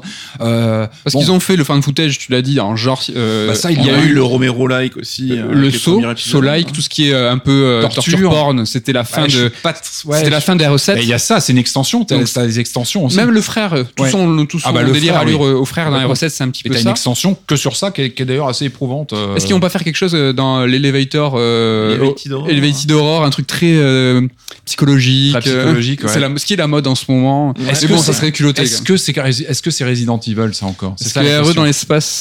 Ça, ça serait bah, Jason X. Jason X. Euh, ah, mais tu en... veux partir par là, d'accord. Mais, mais, mais je partirais, non, mais sans aller sur le côté euh, too much, mais bon. Non. Là, je, je j'y crois pas, mais mais un, un, un survival euh, dans l'espace, pas la space euh, Dead Space, hein, mais quelque chose qui soit encore dans les clous de Resident, mais en tout cas dans quelque chose qui soit complètement dépaysant. Ça serait intéressant. Et là, on pourrait se dire, c'est une sorte de American Horror Story en ouais. jeu vidéo qui prend des grands, des grandes figures comme ça de l'horreur. Euh, je sais pas qu'est-ce qu'on a d'autre encore de comme grandes figures de l'horreur, le slasher. Mmh. Mais ça, c'est dur d'aller se frotter au The Quarry, à, à ouais. Supermassive, parce que eux, ils ont quand même bien, bien verrouillé le, le, le genre. Le slasher, faut, faut nous faire détester les personnages principaux ouais, pour euh, apprécier les voir mourir. Donc euh, là, on, on, on est Ethan, là, avec les Winters. Ils peuvent ramener Ethan, t'as raison. On n'y est pas. Puis tu vois pas Claire euh, ou toute la bande dans un slasher. Ça sera ils pas ont l'air d'un lac auprès d'un feu. En parlant de bande, bizarre. Moi je trouve vraiment qu'ils ont l'air de pas savoir quoi faire de leur lore avec justement ce D L C. Moi je pense vraiment que le neuf, ils vont taper fort et pour la première fois ils vont ramener les quatre héros qui n'ont jamais été ensemble dans aucun jeu Resident mmh. Evil. Là, presque la... dans le six. Presque, mais ça n'a jamais été le cas. C'est ils n'ont jamais été les quatre, hein, donc voilà, euh, Chris, Claire, mmh. Gilles et Léon en même temps. Là, peut-être, ouais, est-ce que ça vaudrait de, pas le coup de, de dire maintenant. Oui, mais c'est quand même dingue ouais. de se dire que c'est jamais arrivé. C'est arrivé si dans je le me film, trompe hein. pas. C'est arrivé dans le film. C'est arrivé dans le film. Je crois bien. Ah, dans le film, dans les. Euh... Le dernier film, le reboot, là. Ils étaient. Euh, oui, ouais. mais dans quelles dans quelles conditions? C'est pas cool enfin, ce que tu fais. C'est pas, c'est pas, c'est pas, non, c'est pas bah, bien. Bah, non, bah, alors, c'est une idée. Moi, c'est plus en termes d'ambiance que je les attends, parce okay. que encore une fois, sur leur, là, là, ils nous ont montré, ils nous ont prouvé, démontré leur capacité à. À, à, à tordre comme ça et à jouer avec les limites de leur jouet, de leur code, en les respectant mmh. jusqu'à la fin. Bon, ok, on on s'est pas moqué de vous, mais enfin bon, c'était quand même du bio, euh, du bio euh, réalisto euh, euh, plausible. C'est ça aussi, c'est toujours comme ça. Jusqu'où ils peuvent aller comme ça euh, l'espace, ils pourraient, ils pourraient dire bah tiens, on va avoir mettre en scène une attaque d'un monstre à la Alien, mais qui soit encore dans les codes, euh, tout en jouant sur. Encore une fois, il y a il, faut, il y a toujours dans une première séquence du, du jeu potentiel, la croyance d'une possible transcendance. Est-ce qu'il y a du surnaturel? Est-ce qu'il y a du paranormal? Est-ce que toujours ce doute? Donc comment, dans quel univers? Ou alors un univers très contemporain, quelque chose de très euh, prosaïque. Euh, c'est pas intéressant. Euh, genre, je sais pas moi, une, une maison, quelque chose de très contemporain, très euh, dans les locaux de Capcom, avec Mikami en rose de fin peut-être. Non mais euh, non oui ou quelque chose à la très très pity quoi, très euh, vous voyez très photoréaliste dans le genre. Je suis dans mm. une maison américaine, mais un peu comme on le voit au tout début du de Village hein, d'ailleurs, quelque chose de très réaliste et projeté là-dedans. Euh, mais non, moi je veux de l'exotique, moi je veux, de, je, je veux que ça casse la baraque. Et effectivement il faut parce que après Village, ils ont quand même envoyé du lourd en termes de bah, de décor, d'ampleur. Mm. Euh, après ça, ils ont intérêt, euh, ils pourront, je pense qu'ils vont avoir du mal à faire aussi grand, aussi large en scope. Je pense qu'ils vont revenir, à mon avis, la logique serait de revenir à, à quelque chose de plus concentré, à ouais. recentrer sur quelque chose de plus, plus maîtrisé, peut-être en termes de, de, de, d'ambiance, d'atmosphère, mais plus intense aussi. Peut-être revenir à, au set en termes de. Euh, la, la récréation est finie, on finit cette trilogie sur quelque chose de, de plus terrifiant encore, revenir à ce côté euh, euh, peut-être plus euh, plus flippant, ouais, plus euh, ouais, qui fasse peur, et peut-être une, une horreur psychologique qui marchait bien d'ailleurs hein, sur la séquence euh, mmh. de Village, ils, ils, ils y ont touché, ça marche bien. Euh, pourquoi pas peut-être creuser ça, effectivement, mais en restant dans les clous. Une dernière question avant de conclure là-dessus. Euh, après les années compliquées R E cinq, R E six, là on voit que la série a repris vraiment son lustre. Est-ce que c'est redevenu le nouveau parangon de l'horreur dans le jeu vidéo Resident Evil ? Ouais, il n'est pas seul, heureusement, mais comme on, on en a un peu parlé, oui, c'est le blockbuster horrifique, c'est devenu la marque. Euh, tu joues quoi ? Tu joues au dernier Resident Evil, quoi. Mm. Tu joues à, à, tu, tu fais le dernier Resident Evil avec tes potes. C'est, euh, c'est, c'est, je parlais un peu d'American Horror Story. Pour moi, c'est un peu une étiquette comme ça. Euh, avec, euh, bah, et avec quand même la particularité, c'est qu'en tant que joueur, on y arrive toujours avec nos vingt-cinq ans de gameplay. Euh, toujours. Moi, je peux pas lancer un nouveau Resident Evil sans toujours avoir dans un coin de la tête mon expérience de l'été quatre-vingt-seize ou je sais plus quand, quand j'ai joué au premier. C'est-à-dire que t'as toujours cet A D N. C'est particulier, hein, de donner une suite à cette saga parce que, euh, oui, elle est somme, elle, c'est une forme d'étiquette de l'horreur. C'est-à-dire que c'est aussi pour ça que t'as des séries télé, euh, euh, mal fichues qui sortent avec l'étiquette parce que c'est l'étiquette horreur, comme la Hammer Film a pu l'être à une époque où, euh, voilà, t'avais des, t'as des étiquettes comme ça. Elle est pas seule dans le jeu vidéo. Encore une fois, t'as des, t'as des très bonnes séries de, de, de horrifiques aujourd'hui qui existent dans le jeu, que ce soit en indé ou dans le... Mais c'est vrai que Resident Evil, il y a un côté, euh, euh, pas mass market, j'aime pas le terme, mais très grand public, quoi. Tu dis à n'importe qui dans la rue, tu connais Resident Evil, bon, en général, on va dire oui, oui, c'est de l'horreur, euh, jeu vidéo horreur, il y a quelque chose. Oui, c'est et la licence horreur jeu vidéo la plus connue. La plus connue, mmh. C'est celle qui est la plus, euh, aussi. Et c'est pour ça qu'il y a ce fameux contrat aussi. Elle doit être, elle doit être, Elle doit être claire avec ses utilisateurs, elle doit être limpide. Il euh, n'y a pas, il n'y a pas d'embrouille de, de, de, comment dire, de transcendance. Il n'y a pas de questionnement comme ça sur, tu vois, sur de, est-ce qu'il y a quelque chose de surnaturel, mmh. est-ce oui. que vers quoi on va aller ? Bah non, c'est, c'est quelque chose. On connaît les bases. Elles sont, tu peux, voilà, réduire ça à quelques, quelques phrases. C'est net, précis. C'est documenté, c'est, c'est biochimique, c'est, c'est un virus avec des choses qui se passent. Et en même temps, c'est simple à comprendre et ils jouent avec ça, mais les bases sont... Le contrat est, est simple et assez, euh, assez, assez clair dans l'esprit des joueurs, et notamment bah, voilà, des joueurs qui connaissent bien la série. Donc, euh, c'était quoi la question ? Oui, c'est une étiquette, oui, c'est une étiquette de l'horreur. Et... Euh, Ben après, moi, je, je serais pour. Moi, je serais Capcom, mais je ne suis pas Capcom. Je serais pas. Cap, je ne suis pas Capcom. Moi, j'en ferais une sorte de label euh, du jeu d'horreur, quitte à héberger même des productions indées qui seraient étiquetées Resident Evil. Ouais, bien sûr. Ça, c'est bien. Ça, ça, de... Tu vois, bah, c'est ce que je ferais. Alors, je ne suis pas Capcom, hein, mais moi, je ferais. Euh, on, on se rappelle du, du Resident Evil Gaiden sur Game Boy Color, qui était un mauvais jeu cassé, mais mais c'était une tentative un peu d'exporter ce, ce, ce cet univers-là sur un format très euh, comme un jeu indé aujourd'hui, vraiment très Euh, très simple en termes de production, très euh, très euh, voilà très cadré sur une machine très très euh, très simple à mmh. utiliser, à, à programmer. Moi, j'en ferais une sorte effectivement de de, de, de griffe, oui. de griffe Resident Evil qui serait prête à héberger euh, bah, des, des petites productions indées, mais qui seraient dans le ton, qui resteraient dans les clous du lore Resident Evil. Euh, mais qui pourrait euh, euh, s'éclater avec les gameplays, avec les expériences, avec euh, euh, et Capcom on est on est capable. Euh, on, on évoquait un petit peu avant l'enregistrement Kitchen, la mmh. démo Kitchen mmh. quand même. Euh, on rappelle un peu le contexte. C'était une démo euh, présentée à l'E trois qui ne s'appelait pas encore Resident Evil sept. On ne savait pas encore ce que c'était. Capcom l'avait mis sur son stand, je crois, de l'E trois, hein. euh, un peu pour voir si ça prenait. Et euh, nous on l'a connue après parce qu'elle a été proposée à aller aller sur le store du, du P S Store. Mais c'est vrai que les joueurs qui le faisaient ne savaient pas que c'était Resident Evil, mais c'était une expérience de V R euh, assez courte qui peut se faire en je pense, un quart d'heure, oui, oui. très immersive, euh, mais qui n'est pas un gameplay Resident Evil, mais qui s'inscrit dans dans l'univers. Et oh moi, oui. je, je pense qu'on c'est un univers tellement fascinant avec un lore qu'on connaît bien, mais qui a une capacité à être questionné, qui a une capacité à être remis en question, qui, qui a une capacité à être retravaillé jusqu'à l'extrême. Mm. Et on peut en faire pas n'importe quoi, mais on peut beaucoup jouer avec et, et et pas seulement que des séries Netflix. Je pense qu'en en termes de gameplay, ça ça passe pas ça. Ça euh, non, mais, moi je sais pas, je, je mettrais, je sais pas, la Bluebird Team ou des gens comme ça, euh, leur confier un, ils vont peut-être bosser sur du Silent Hill, je sais pas où on en est. C'est un bon. peu l'air d'être l'idée bon, qui se développe sur Silent Hill. C'est, c'est ouais. très bien, très très bien. Euh, mais voilà, il y a, y a moi, j'en ferais vraiment quelque chose d'ouvert à ce niveau-là. Mais écoute, le message est passé. On espère que Capcom nous, nous écoute. écoute hein. Mais écoute, merci Patrick pour toute cette passion. On va maintenant passer à la dernière partie de l'émission.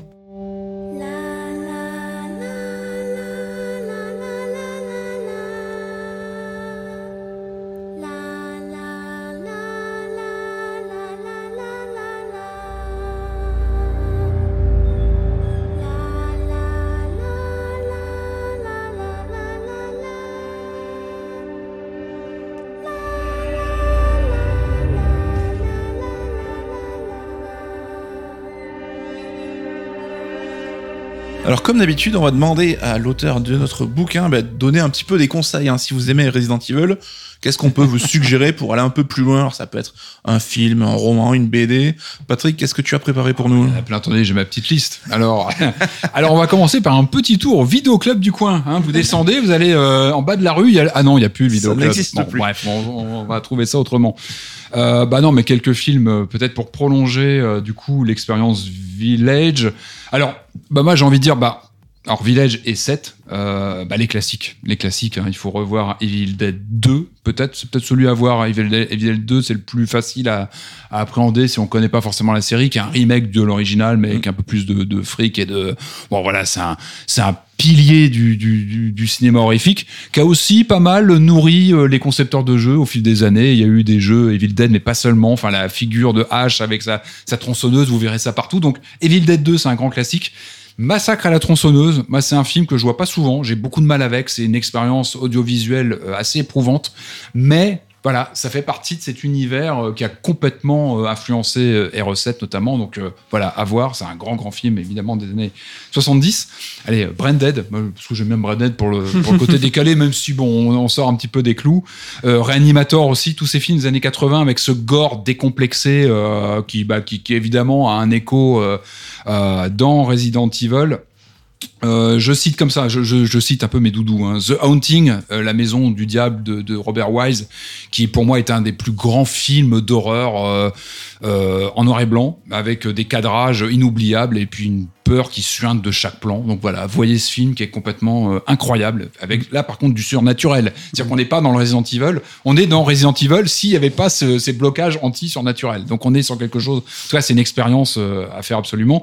Bah, après il y a tout le pan du, de ce, que, ce qu'on appelle la, la J-horror, le, le, le film d'horreur japonais. Il euh, y, y a énormément de grands classiques, évidemment, tout le film d'horreur asiatique qui... Euh qui est là aussi, qui est là aussi, j'en, j'en parle dans l'ouvrage, il y a des, il y a des figures, euh, notamment bah, dans le sept, euh, sur la petite fille qu'on voit, qui se balade à l'écran, qui fait peur, qui apparaît, qui repart, euh, bah, Ring, et cetera. Ce sont des films à voir absolument, le rapport à l'image, le rapport à la cassette vidéo, oui. Ça nous ramène évidemment à, à Resident Evil sept, euh, plus que jamais. Euh, alors, toute la euh, toute la filmo, la Hammer Film. Alors voilà, il faut y aller. Alors euh, bon voilà, il y a beaucoup de films. La Hammer, c'est un socle euh, anglais, britannique. Euh, c'est un monument du du du du, du cinéma fantastique avec euh, l'horreur en couleur. C'était le grand choc de l'époque. Euh, des pointures, des acteurs comme Christopher Lee. Euh, voilà, bon, des, bah, des, des acteurs mémorables. Et puis ce, ce sont des dates qui ont évidemment influencé. Bah, notamment Village sur le bah, tout l'aspect gothique, c'est flagrant hein, sur sur les, les les vêtements, les belles toilettes, les les tentures partout. Enfin, on est on est on est vraiment les couleurs chaudes euh, aussi. Ça, c'est vraiment des choses qui paraissent clairement inspirées de donc de ce fameux Dracula, Prince des Ténèbres. Peut-être pour commencer, faites comme moi si vous en avez jamais vu, regardez celui-là. Il est aujourd'hui, ça fait un peu rire, c'est pas de l'horreur hein, quand tu le vois aujourd'hui, tu te dis bon, ça, c'est un peu daté, mais grand grand classique, essentiel. Donc toute la Hammer et la Hammer, il y a beaucoup de thématiques, hein. Il y a la femme serpent, il y a euh, il y a la momie, il y a tous les grands classiques. La Universal aussi, dans les années trente, ce sont les socles. Euh, la momie, Dracula, Todd Browning, Frankenstein, euh, The Bride of Frankenstein, tout ça, ce sont des grands, l'homme invisible, la créature du lac noir, fantastique en trois D. Si vous avez une télé trois D, si vous avez un peu de chance pour en avoir une, il faut, faut le voir en trois D. Des grands, grands classiques dont on perçoit des échos flagrants dans Village quand tu joues, comme tu me disais, Nico. Moi, je disais, mais c'est, c'est un régal, quoi. Moi, je retrouve toutes mes, mes grandes figures comme ça de, de l'horreur et ça, ça, ça fait bien plaisir. Euh, allez, on filme un peu plus récent quand même pour pas perdre tous les, les jeunes qui nous écoutent. Allez, Sleepy Hollow quand même, le Sleepy Hollow de ah ouais. Tim Burton, qui est un hommage parce qu'il est amoureux de la Hammer comme beaucoup de, de réalisateurs. C'est un enfant de la Hammer. Il a, je crois qu'il a grandi en, en se nourrissant de la Hammer. Et c'est peut-être un des films récents. Il est de quatre-vingt-dix-neuf. Allez, on va dire qu'il est récent. Pour moi, c'est un des films les plus hammeresques qui soit dans l'éclairage, dans mm. dans tout. La direction artistique euh, globale. Et puis il y a Christopher Walken, donc on regarde, c'est, c'est, c'est indispensable. Euh, un film que j'aime beaucoup, euh, je crois que j'ai cité d'ailleurs dans le bouquin, c'est La cabane dans les bois. Euh, un film assez méta, je ne sais pas si vous l'avez vu, que ouais, je ouais. recommande fortement, euh, de Drew Goddard, euh, qui a bossé avec euh, Joss Whedon, qui est très connu. Euh, un film que j'aime beaucoup parce que euh, c'est marrant, moi en jouant notamment à Village, et je, je l'évoque dans, dans l'ouvrage, j'avais la sensation de voir, alors l'histoire un peu de, sans trop spoiler, de la cabine dans les bois, je vais essayer d'en parler sans trop spoiler, c'est un film qui commence comme tous les clichés habituels avec le groupe de potes qui va s'isoler dans une maison en pleine euh, paumée euh, dans les bois. Il y a des choses assez étranges qui se passent, mais on se rend compte qu'en fait, il y a un, tout un discours méta parce qu'ils sont, voilà, il y a tout un mécanisme autour d'eux qui, qui gère tout ça. Voilà, j'essaie d'en dire pas trop. Mmh. Et c'est marrant, en jouant à Village, moi j'avais toujours cette image un peu des, des développeurs de Capcom avec des tuniques blanches. Qui appuient et, sur des boutons. Et qui appuient sur des boutons. Eh, hey, ça y est, t'envoies le vampire. Vas-y, t'appuies sur le bon. Voilà, je veux pas en dire trop, mais. Très composite. Mais c'était vraiment, j'avais tout le temps cette image de ce film, euh, La cabane dans les bois, donc, que, que, que j'adore parce que c'est un film très jeu vidéo dans oui. l'âme. On est, quand on le regarde, on, on a l'impression de voir un. Il y a, y, a, y a du jeu vidéo. Il y a, y a, y a, il est, il est, il est, il est, il est très impressionnant, même pour le côté le discours méta. Oui. Et en plus, il y a tout un jeu quand on le regarde. On peut le revoir plusieurs fois pour détecter plein de petits détails euh, sur, notamment sur les dernières minutes. Il y a, il y a. Puis bon, il y a Sigourney Weaver au casting, donc on, on le regarde de toute façon. Il part un peu dans tous les sens comme un jeu Resident Evil. Oui, hein, exactement. Ouais, il y a un peu de ça. Mais en même temps, à la fin. Il y a une cohérence. Euh, ce n'est pas Resident Evil. Mmh. Il part sur autre chose. Par contre, à la fin, tu dis bah ok, ah oui, je comprends en fait. Je comprends ce qui se passait là-dedans et pourquoi ils faisaient ça. Mmh. Et, euh, et tu peux le revoir avec euh, du coup un autre gars. Enfin voilà, je le recommande, j'aime beaucoup. Euh, alors il y a, y a aussi plaisir coupable parce qu'on a aussi le droit de regarder des films un peu honteux mais qui, qui, qui font plaisir. Bah, je pense au Van Helsing de Stephen Sommers qui est. Ah, ben c'est partie de ceux qui le qui le défendent. Ouais, plaisir coupable, découvert en salle en deux mille quatre et puis je le remets de temps en temps parce que. Pff, c'est le film too much qui ressemble à rien, mais en même temps, il euh, bah, bah, bah, y, y a un peu de tout. Il y a toute la Universal qui est convoquée. C'est, c'est, c'est pas le meilleur Dracula qu'on ait vu. Quand même. Ah, pas du tout même. C'est même un des pires. Mais plaisir coupable total, assumé. Et Van Helsing deux est encore pire. Hein, attention, je. Ah, je savais même pas qu'il y avait ah, un deux. C'est hein. normal, très peu le savent. Bah, ah. c'est, c'est, ouais, c'est, c'est normal. J'ai envie de voir le deux. Écoutez, je vous le passerai. Non, non, mais c'est vraiment les D T V euh, sous le manteau. Euh, donc ouais, bah, bah, y a un côté Village parce qu'il y a quand même, il y a voilà, pareil, il y a ce cumul des monstres convoqués un peu dans tous les sens. Euh, à part que Village, c'est mieux fait quand même. Oui. Enfin, on est d'accord que oui, le, oui. le vampire. La vampire a quand même une autre classe que le vampire ouais, d'opéra. Le de... Frankenstein nucléaire un peu. Ah ouais, non, c'est ah, terrible. Mais bon, c'est voilà, c'est c'est c'est rigolo. Euh, niveau roman, je, bah, j'ai envie de vous dire, euh, moi je recommande, si vous l'avez pas lu, le Dracula de de, de Bram Stoker, parce que bah c'est un c'est un c'est un bouquin à lire évidemment qui est fascinant. Aussi, aussi, parce que pour moi, il est raccord avec ce dont on parle depuis tout à l'heure, c'est un roman épistolaire. Mmh. Et qui dit roman épistolaire, dit changement de subjectivité, euh, dit donc, en fait, on lit des, des, des, des échanges de courriers, de lettres, euh, et, et du coup, bah, c'est une dynamique de lecture bien particulière, et comme dans Resident sept, notamment, bah, on change régulièrement de, de subjectivité, vue, ouais. de point de vue, et... Voilà, je trouve ça intéressant. Ça rappelle les notes aussi qu'on trouve dans eh Resident. Bah évidemment, bien sûr. Bah, c'est bardé de notes avec. Eh bien, du coup, euh, le Dracula, si vous ne l'avez pas lu. Euh, et puis, bah, ouais, parce que Lovecraft, on parle toujours de Lovecraft à un moment ou à un, ou à un autre. Et puis là, bah, il y, y a du Lovecraft pour moi dans R E sept. Et La couleur tombée du ciel, moi, je. Bah, mais tout Lovecraft. Hein, il faut, faut, tout Lovecraft si vous avez l'aplomb, parce qu'il faut, il faut avoir le moral pour lire Lovecraft. Moi, je me rappelle quand j'en ai lu beaucoup à une époque. C'est... On, on, voilà, il faut avoir le moral, il faut, il faut faire des choses à côté. Voilà, il faut, il faut s'organiser, il faut, il faut, il faut faire des, parce que c'est quand même assez lourd à lire, parce que mmh. c'est un auteur de génie. Moi, je trouve que ses écrits sont tétanisants. Par contre, tu fais des, moi, je faisais des cauchemars, mais terribles, comme j'ai rarement fait en, pendant des lectures. Et il y a des, des nouvelles éditions euh, super qui sont ressorties sur euh, l'intégralité de Lovecraft. Ouais, voilà. En plus, qui sont, bah, du coup, qui permettent de. Mais la couleur, ouais, tombée du ciel, j'en parle dans, dans l'ouvrage. Pour moi, il y a, il y a des vrais échos avec R E sept. Euh, voilà, donc. Euh, on bah, en écoute, parle. quatre-vingt-dix films, deux romans, on est pas mal. Euh, et deux, je finis sur les jeux vidéo, euh, vite, très rapide. Euh, je recommande toujours The Evil, The Evil Within ouais. euh, de Mikami parce que pour moi, on, on peut difficilement s'intéresser aux dernières années des jeux Capcom sans parler de ce que, bah, ce que le daron de Resident Evil fait à côté. Et je trouve qu'il a fait des choses très intéressantes avec The Evil Within, les mm-hmm. deux, hein, les deux volets. Euh... J'ai fait que le un, moi, mais ça, ah bah, j'ai vraiment adoré. Fait le deuxième parce qu'il est, il est, on parlait de monde ouvert justement mmh. tout à l'heure, et ben il a fait des choses très très mmh. intéressantes dans le deuxième. C'est plus Mikami, hein, c'est son poulain. Hein, euh, il, il, ouais, il supervise. Celui il est, qui a fait euh... les D L C de, Resident, de Evil Within un. Ouais. Il est bon, il supervise quand même bien, je oui, pense. Oui, oui, hein, c'est il incroyable est... hein, ce qu'il a fait sur le monde ouvert. Moi, j'ai et, beaucoup et, apprécié. Et y a, tout n'est pas parfait.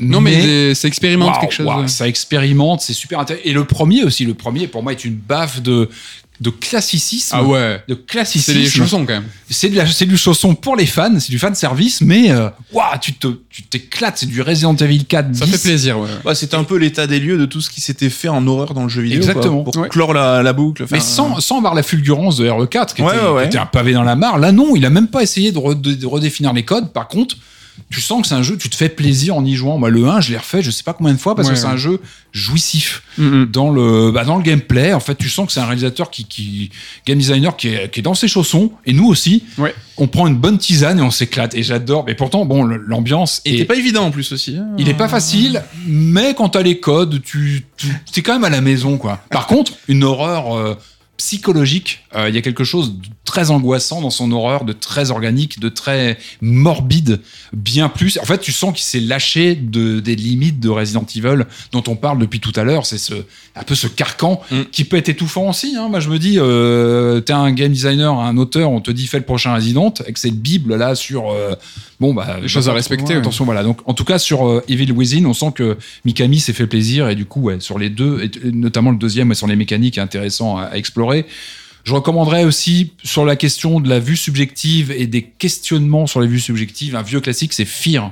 Mmh. Fear qui était sorti, bah, il y a, oula, il y a une petite vingtaine d'années maintenant sur c'est P C. C'est vrai, j'aurais pas pensé à Rocco ça. Parce que Fear, il est intéressant sur ce, bah, là, il y a du surnaturel. Enfin, on est sur quelque chose, ah, c'est plus, mais en tout cas, il joue avec nos, nos sens. Mmh. Ouais.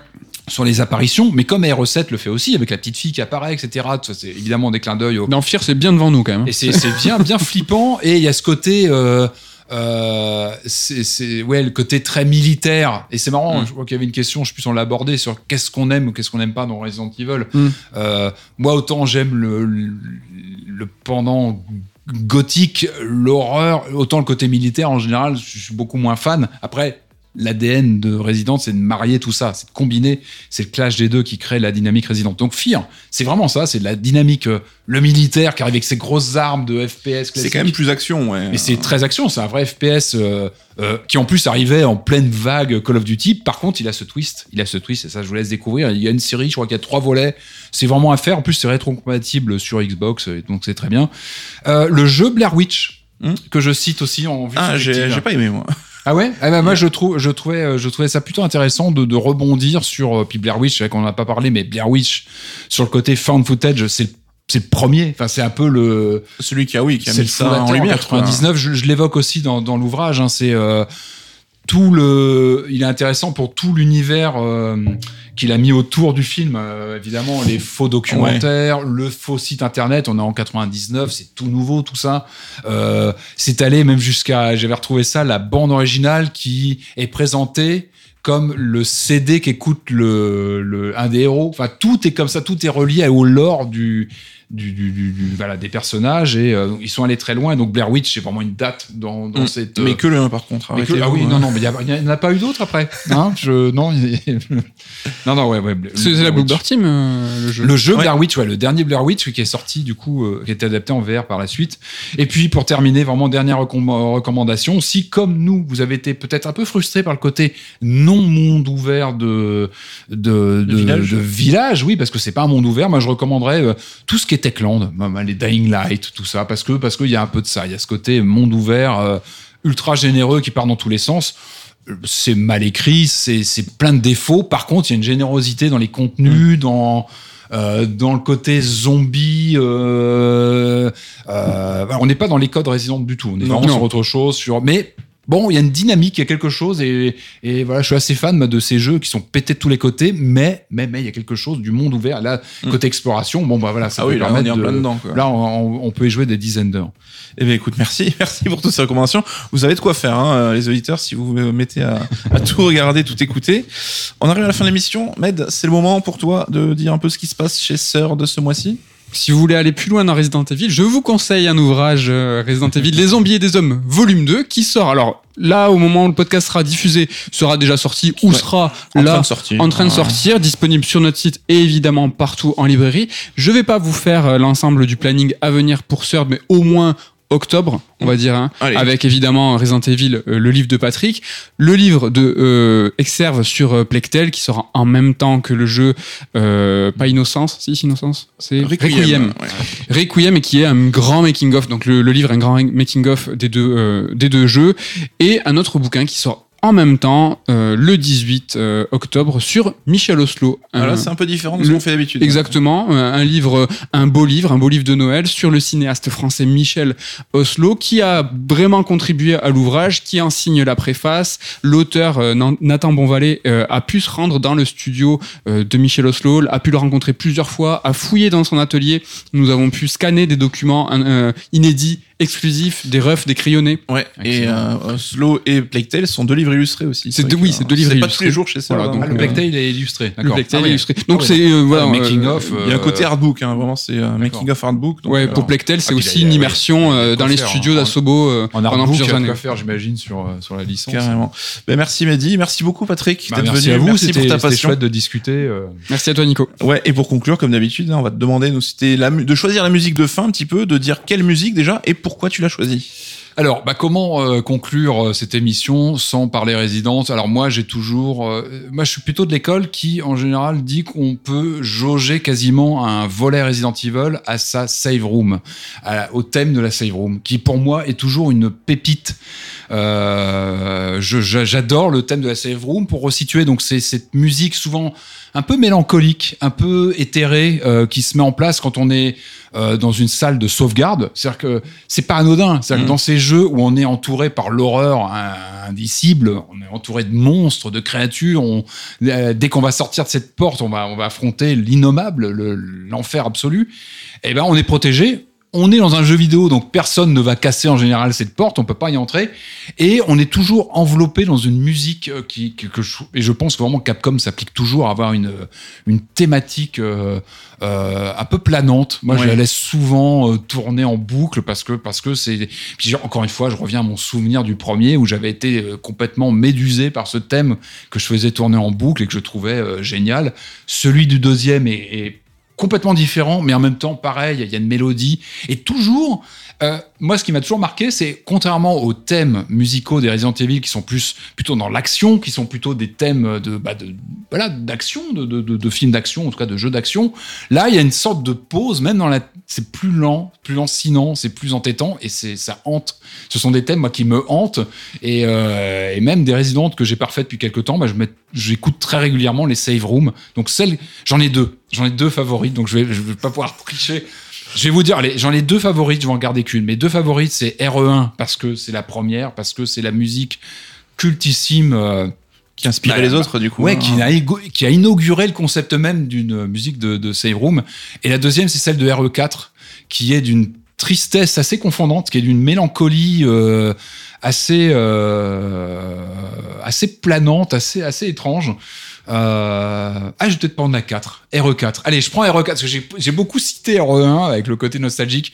Allez, je garde R E quatre parce que voilà, je vous laisse lancer le, la, cette musique que je trouve, que je laisse souvent tourner en boucle. Vous savez, sur YouTube, il y a des, il y a des versions de, de plusieurs heures. Voilà, je vous raconte des fois pour travailler, je, je mets ça en route et je, je, parce que je trouve ça planant, je trouve ça reposant et euh, et t'as l'impression que tu vas avoir des zombies en, en ouvrant la porte. Voilà. Mais du coup, t'es à l'abri en attendant.